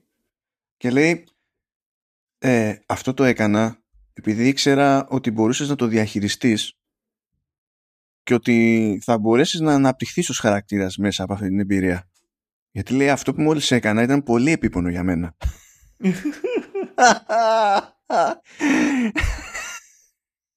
Είναι, είναι, είναι σαν αυτό που λέει ότι πω, πω τον απόλυσα και, και είμαι τώρα trigger γιατί αναγκάστηκα να το κάνω όλο αυτό και πω, πω.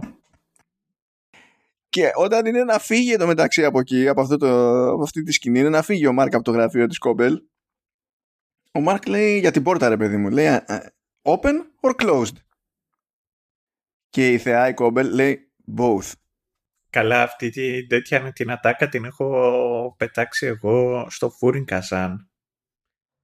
Ε, τώρα ξέρετε, όσοι, όσοι με ξέρουν ή όσοι με έχουν ακούσει 4-5 φορές, βασικά όσοι ακούγατε μισή ώρα πιο πριν, ακούσατε. Μεγάλωσα με κατσίκες. Λοιπόν, και έχω σκάσει τώρα στο Φούριν Καζάν. Είναι...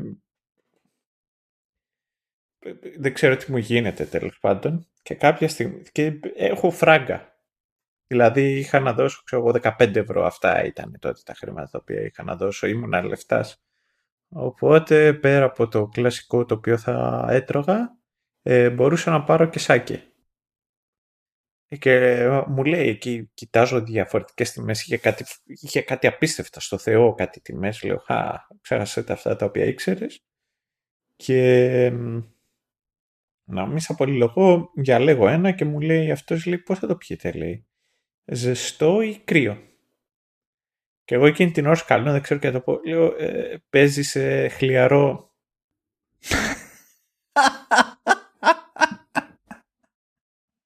Τι άλλο έμεινε μετά να πεις, φέρε το εσύ ζεστό και θα το φυσάω εγώ μέχρι να κρυώσει. Γιατί πραγματικά δεν ήξερα πω, πώς να σου το πω, ποιο είναι το normal να πίνε. και λέω, ξέρω, Ω, ευτυχώς που δεν ήταν η γιαγιά που το έτρεχε, θα σε είχε πετάξει έξω. Αν κακό μοίρα για αυτή. Τα χάσα στο τέλος, γι' αυτό εξαφανίστηκε το μαγαζί. Anyway.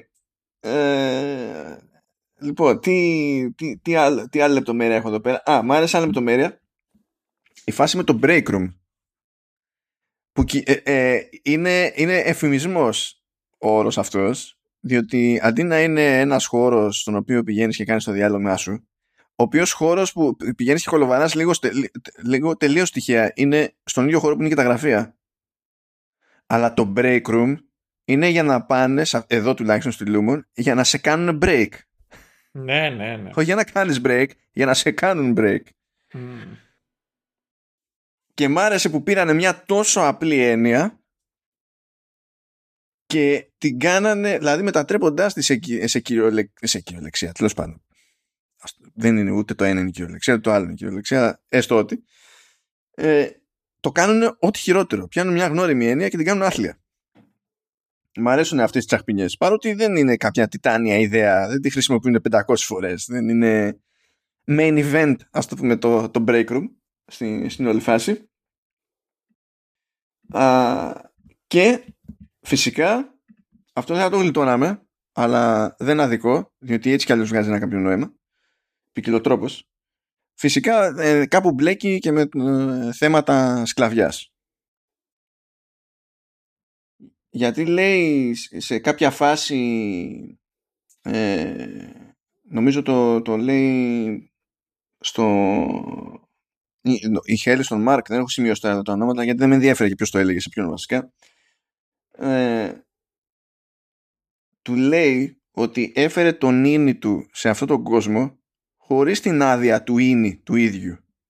Ότι είναι μια επιλογή που έκανε ώστε να μπορέσει ο ίδιος εκτός δουλειάς ε, να συνεχίσει να ζει με μια κάποια συναισθηματική εξασφάλιση για τη δική του ευκολία, τη δική του ψυχολογική ευκολία που στην ουσία είναι μια συναλλαγή και είναι ταυτόχρονα και σύμβολο για το ποιος κάθεται και τραβάει το κουπί και ποια είναι, ποιος είναι ο ρόλος της λεγόμενης υπεραξίας, πώς μοιράζεται αυτή η υπεραξία, ποιος απολαμβάνει τον κόπο του άλλου και δεν σε μαζεύεται. Εντάξει, είναι προβλεπέ. Και αλήθεια είναι ότι δεν θέλει και πολύ προσπάθεια τώρα για να κάνουμε στα ελληνικά τους παραλληλισμούς, γιατί παιδιά λέμε δουλειά, δεν ξέρω αν το έχετε παρατηρήσει. λέμε, κάνω δουλειά, έπιασα δουλειά, ένα τόνος διαφορά είναι και δεν είναι τυχαίο, τυχαία αυτή η διαφορά. Δεν είναι, είχαμε δύο λέξεις που μοιάζουν πάρα πολύ. Η ίδια λέξη είναι. Δεν... Και είναι τόσο ίδια λέξη που για να καταλάβετε, έτσι. Η... Στις καλές εποχές της αρχαίας Αθήνας, εκεί που είχαν τη δημοκρατία που δούλευε, είχαν κάτι σκλάβους στα, στα ορυχεία του Λαβρίου, μεταξύ άλλων. Και ε, από εκεί, εκεί πέρα τέλος πάντων ήταν ε, σημαντική αυτή η μπίζνα και κάπου δεν την παλεύανε γιατί πεθαίνανε και για λόγους υγείας. Επειδή τώρα αναπνέανε ό,τι αναπνέανε, δεν είχαν φοβερό προσδόκιμο ζωής οι, οι μεταλλορύχοι εκεί πέρα. Που δουλεύαν απλά για να τρώνε, ας πούμε. Αυτό, that's it. Από την αυγή μέχρι το σούρουπο. Κυριολεκτικά αυτό νομίζω. Ναι, όχι, έτσι δουλεύαν και με παππού... Αυτό ήταν το μεροκάματο. Με ο παππούς μου μου λέει ότι το μεροκάματο ήταν ήλιο με ήλιο. Που ήταν χάραζε μέχρι που έδιε. Και σε κάποια φάση, επειδή δεν βρίσκανε αρκετούς, δεν βρίσκανε αρκετούς σκλάβους, έτσι. Και επειδή αρχίζανε και τυλτάρανε κιόλας οι υπόλοιποι, ε, έγινε το φοβερό στην ιστορία και στο, στην παράδοση της σκλαβιάς αρχίσαν να τους δίνουν χρήματα. Δεν ξέρω αν σας θυμίζει κάτι αυτό. ξέρω. Τώρα, αυτό δεν είναι κάποια τάκα του στυλ η δουλειά είναι σκλαβιά, δεν πρέπει να δουλεύουμε, πρέπει να γίνεται. Αλλά ότι συνδέονται, συνδέονται. Παιδιά, δεν είναι τώρα. Εντάξει. Δεν είναι επιστήμη. Να το, να το θέσουμε έτσι. Ε, και κάπως έτσι άντε να πω και κάτι τελείως ξέμπαρκο για να ολοκληρώσω εγώ από τις δικές μου τις σημειώσεις. Είναι ότι για κάποιο λόγο με, με ευχαριστεί αυτή η ψυχρή αλλά παλαιομοδίτικη αισθητική στον εργασιακό χώρο το οποίο πηγαίνει και, στα, και στο ρουχισμό και τα συναφή. Και έχω να πω ότι όποιος γενικά έντυνε την Χέλη ήταν μεγάλος μάγκας. Παρότι ήταν, ε, μιλάμε για συνολάκια που είναι για χώρο εργασίας και τα λοιπά. Μην φανταστείτε ότι το λέω επειδή του Μπανού είχε και ήταν, δεν ξέρω, και αποκαλυπτικά τα ρούχα και τα λοιπά. Όχι, αλλά ήταν, δεν ξέρω τι διάλογο, ήταν αλφάδι. Ήταν αλφάδι. Ε, ήταν ωραίο διότι δεν σου προσδιορίσε ακριβώς την εποχή ή τέτοια. Α, είχαν κινητά, αλλά οι υπολογιστές ήταν early 90s. Το ίδιο ισχύει με πολλά πράγματα μέσα στην εταιρεία, ακόμα και στο ντύσιμο. Εγώ ένα έχω και να, να σχολιάσω, το οποίο δεν ε, το πολύ συζητήσαμε. Καλά, αυτό δεν βγαίνει το, το, το, το time frame, δεν βγαίνει στο εσωτερικό της εταιρείας. γιατί το εξωτερικό ναι, της ναι. εταιρείας είναι προφανέστατα, δηλαδή το, έξω από την εταιρεία δεν έχουν τέτοια PC που έχουν μέσα. Ναι, ναι, ναι, ναι. Όχι, είναι σύγχρονο, είναι σύγχρονο, ναι. Ε, αυτό το οποίο θέλω να πω εγώ είναι είδαμε πολύ ωραίες ερμηνείες γενικότερα και δεν... Ε, μπορεί να υπήρχαν κάποιοι, ακόμα και, πώς να σου πω, ακόμα και αυτοί οι οποίοι δεν κάνανε μπαμ, ήταν αρκετά καλοί. Ε, αυτός ο οποίος εμένα μου άρεσε περισσότερο στο παίξιμό του και είχε πολύ μεγάλο εύρος ήταν ο, ο μιλτσικ ε, και ήταν δύο τα τίνα τα οποία παίζουν. Ε, είναι, μια, είναι δύο πολύ συγκεκριμένες σκηνές οι οποίες μου, ε, μου έκαναν πολύ εντύπωση με τον ηθοποιό, ο οποίος είναι ο Τράμελ Τίλμαν. Ε, το πρώτο είναι που καθοδηγούσε το Μάρκ το πώς να κάνει τα, τα μάτια του τα kind eyes που ήταν freaky. Όταν έκανε κοντινό στο, στον Μάρκ που προσπαθούσε να, να, τα κάνει ήταν, ήταν psycho. Ναι. Αλλά ήταν τρομερό του Μίλτσικ το πώς έμοιαζε το πρόσωπό του σαν εκείνη την ώρα να είναι ένας άνθρωπος ο οποίος σου δίνει τη σημασία και σε σκέφτεται και σε συμπονεί και ταυτόχρονα το έβλεψε ότι ήταν ψεύτικο ότι δεν υπήρχε ζωή εκεί πέρα μέσα, ότι δεν ήταν αληθινό, ότι ήταν νεκρό. Αυτό και μετά ήταν οι στιγμές που χρειαζόταν, ήταν πιο φυσικό το παίξιμο.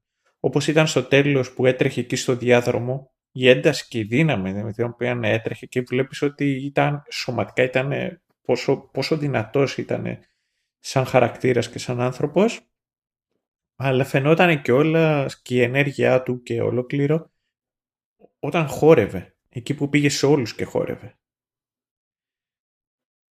Και ήταν ουσιαστικά σαν, ε, σαν να ήταν ρομπότ. Σαν είχε επιλέξει να το κάνει αυτό. Ήταν αφύσικο όλο αυτό. Και μου θύμιζε πολλές φορές τι να σου πω, σαν μια μηχανή η οποία δούλευε από πίσω. Και έκανε πράγματα. Τώρα που το λες αυτό, συνειδητοποιώ και το εξής. Αισθάνομαι λίγο άσχημα που δεν το συνειδητοποίησα τώρα. Ενώ οι Μίλτσικ και Κομπέλ δεν είναι severed. Ακόμα και έτσι καταλήγουν να λειτουργούν σε κάποιο βαθμό severed. Ας πούμε η Κομπέλ είναι η Κομπέλ μέσα στην εταιρεία, αλλά Selvig απ' έξω. Μπορεί να έχει συνείδηση του εαυτού της, αλλά βλέπεις ότι άλλο ρόλο παίζει έξω και ας έχει άλλα κίνητρα από πίσω, πάντα τα εταιρικά, και άλλο ρόλο παίζει μέσα. Χωρίς να υπάρχει κανένας διαχωρισμός τεχνικός. Και επίσης στην περίπτωση του Μίλτσικ, ο Μίλτσικ μπορεί να μην το έκανε αυτό μέσα έξω, γιατί στην τελική δεν είδαμε ποτέ έξω τον Μίλτσικ. Απλά τον είδαμε στο σπίτι του Ντίλαν. Δεν τον είδαμε να φέρεται κάπως στην κανονική του ζωή, ας το πούμε. Ο Μίλτσικ ήταν που έκανε το switch, το δικό του, την αλλαγή, ακόμα και από στιγμή σε στιγμή. Που θα μιλούσε σε κάποιον πριν μπει στο ασανσέρ και θα του μιλούσε αλλιώς αφού έβγαινε από το ασανσέρ. Και προσαρμοζόταν στο αν μιλάει σε ίνι και άουτι. Αλλά αυτός το έκανε pop, on the fly. Που μπορείς και εκεί να πεις ότι υπάρχει κάτι να σκεφτείς από την άποψη ότι πάλι όταν το περιβάλλον είναι αυτό που είναι ακόμη και αν δεν λειτουργείς ακριβώς με τις ίδιες συνθήκες με τον διπλανό σου και τον παραδιπλανό σου ε, ζει σε μια κατάσταση που είναι αδύνατο να μην σε επηρεάσει. Και σένα στο πώς λειτουργείς. Για καλό ή κακό δεν έχει σημασία αλλά δεν είσαι εσύ σε κάποιο, στο κενό το δικό σου ας πούμε και απλά κάνεις ό,τι σου γουστάρει. Ναι, ναι, ναι. Χρήσιμο ακούγεται αυτός σε οποιοδήποτε ενδεχόμενο debate περί καταπάτησης ελευθεριών και ελευθερίας λόγου που δεν ξέρει κανείς να τα συζητάει, το κερατό μου. ναι, ναι, τέλος πάντων. Ναι. Ε, εγώ αισθάνομαι πλήρης αυτή τη στιγμή. Δεν έχω, έχω ξεμείνει από σημειώσεις. Δεν ξέρω τι θα κάνεις. Σταύρο. Ναι, εγώ έχω να πω το ότι ενώ ήταν πολύ ωραία σειρά ολόκληρη ε, στην πραγματικότητα αφήνει πάρα πολλά θέματα τα οποία δεν πιάνει και έχει και πολύ ενδιαφέρον το πώς μπορεί να εξελιχθεί η όλη σειρά με τις συγκεκριμένες θεματικές καθώς φαντάζομαι θα αρχίσει να ανοίγει λιγάκι ο κόσμος στη δεύτερη σεζόν. Δηλαδή θα έχουμε περισσότερο, θα δούμε ένα μεγαλύτερο κομμάτι του ολοκλήρου του μυστηρίου, είτε είναι άλλα departments, είναι και outies. Και αυτό έχει μεγάλο ενδιαφέρον. Ε, Φερρυπίν, ένα μεγάλο θέμα το οποίο ήταν. Τι δουλειά κάνανε αυτοί εκεί κάτω με τους αριθμούς; Ναι, δεν ξέρει κανένας πια. Δηλαδή, δεν βγαίνει άκρη από τη σεζόν. Ναι, και για να είμαι ειλικρινής και κατά πάσα πιθανότητα μπορεί και να μην έχει σημασία. Ναι, στην τελική μπορεί και να ήταν απλά πείραμα. Ναι, απλά για να το δουν εκεί προς τα έξω. Επίσης, ε, η γυναίκα του γερουσιαστή εκεί, η οποία κατά πάσα πιθανότητα έγινε severance ε, για να για να αποφύγει την εγκυμοσύνη και το τοκετό και να μην το περάσει όλο αυτό και να πάει κατευθείαν ε, στο να έχει το παιδί. Και όλο αυτό σε βάθος χρόνου που μπορεί να εφαρμοστεί. Οι πόσοι άλλοι χαρακτήρες οι οποίοι πιστεύουμε ότι είναι ok είναι στην πραγματικότητα ok και δεν είναι ε, severed. Είναι και αυτό το οποίο πρέπει να καθόμαστε να σκεφτούμε. Είναι επίσης ένα debate από μόνο του το κατά πόσο ε, το, ένα δικό σου ψυχολογικό τραύμα είναι ε, είναι normal λόγος για να εκμεταλλευτείς μια τέτοια διαδικασία που στην ουσία ισοδυναμεί με το να καταπιέζεις μέρος του, του εαυτού σου το οποίο γενικά δεν θεωρείται υγιές έτσι κι αλλιώς. Ναι, ναι. Ταυτόχρονα δεν, δεν είναι δεν μπορείς να πεις ότι η απάντηση σε κάθε περίπτωση είναι ακριβώς ίδια. Ε, ακόμη και όταν θα θεωρώ ότι θα φτάσουμε σε μια φάση που outie και ίνι θα έρθουν σε σύγκρουση όχι οι outies και οι ίνις αλλά του ίδιου χαρακτήρα ο outie με τον ίνι κάπως θα πρέπει να εκφραστεί αυτό. Και ενώ μπορώ να καταλάβω ότι η ίνι χέλη είναι εύκολο να τα πάρει κρανίο με την outie χέλη. Ε, και vice versa ναι, ναι και να, είναι, να φαντάζεσαι πιο αγεφύρωτη παιδί με αυτή η απόσταση για τον Μάρκ δεν είναι το ίδιο απλό, διότι μπορείς να πεις ότι αυτό που κάνεις δεν είναι υγιές, αλλά δεν μπορείς να του πεις από πού και ως που ε, προσπαθούσες να ξεφύγεις από την τρύπα που είχες πέσει. Ναι. Και έχει ένα ενδιαφέρον το να υπάρχει ένα τέτοιο εύρος τέλος πάντων, γιατί κάνει το, δίνει άλλο, άλλο χρώματος απαντήσεις στο ίδιο ερώτημα ανάλογα με τις περιστάσεις και το προτιμώ από το να είναι one size fits all. Σου πετάμε ένα πράγμα και deal with it. Και αλλά θα είχε ενδιαφέρον φερ' ειπείν ε, ε, την απόλυσαν την αφεντικίνα επειδή δεν, ε, δεν δήλωσε ότι η κόρη του αφεντικού προσπάθησε να την, ε, να την σκοτώσει στην πραγματικότητα η innie της. Εντάξει, OK. Okay. Και λογικό είναι να κάτσεις να το πεις η ίδια που ήταν θύμα. Γιατί δεν γύρισε να το πει; Γιατί δεν βγήκε αυτή να το πει στο board; Και να γυρίσεις και να πει ξέρεις κάτι, η δικιά μου πάει να με σκοτώσει. Ε... Ποιος ξέρει. Ίσως απλά, ίσως έτσι κι αλλιώς το έμαθε το board, έτσι. Ναι. Ε, οπότε φαντάζομαι ότι πέρασε. Αλλά χρεώνουν την κόμπελ ότι είχε την υποχρέωση να το αναφέρει και έκανε την κότα. Εντάξει. Μπορεί να ισχύει δηλαδή αυτό όχι, όχι, έχει πολύ ωραία θέματα, αλλά εντάξει, γενικότερα αυτό είναι το Mystery Box. Αυτά είναι αυτού του ίδιου οι, οι σειρές και η πραγματικότητα είναι ότι έχει πολύ μεγαλύτερο αγκούρι από εδώ και πέρα ο δημιουργός για το πώς θα το πάει και το... να το πω. Bottom line, άμα τελείωνε τώρα η σειρά, εντάξει, και δεν είχε άλλη σεζόν, γίνανε τόσα πράγματα, την ευχαριστιέσαι τη, τη σειρά, ε, αλλά στην πραγματικότητα δεν γίνεται και τίποτα. Δηλαδή, σου αρέσουν οι θεματικές, σε το μυστήριο, αλλά δεν έχεις ούτε την ολόκληρη την εικόνα, ούτε αρ, αρκετές εξηγήσεις. Και εκεί είναι που ουσιαστικά φαίνε, ξεχωρίζεται ο ο καλός ο δημιουργός με τον κακό.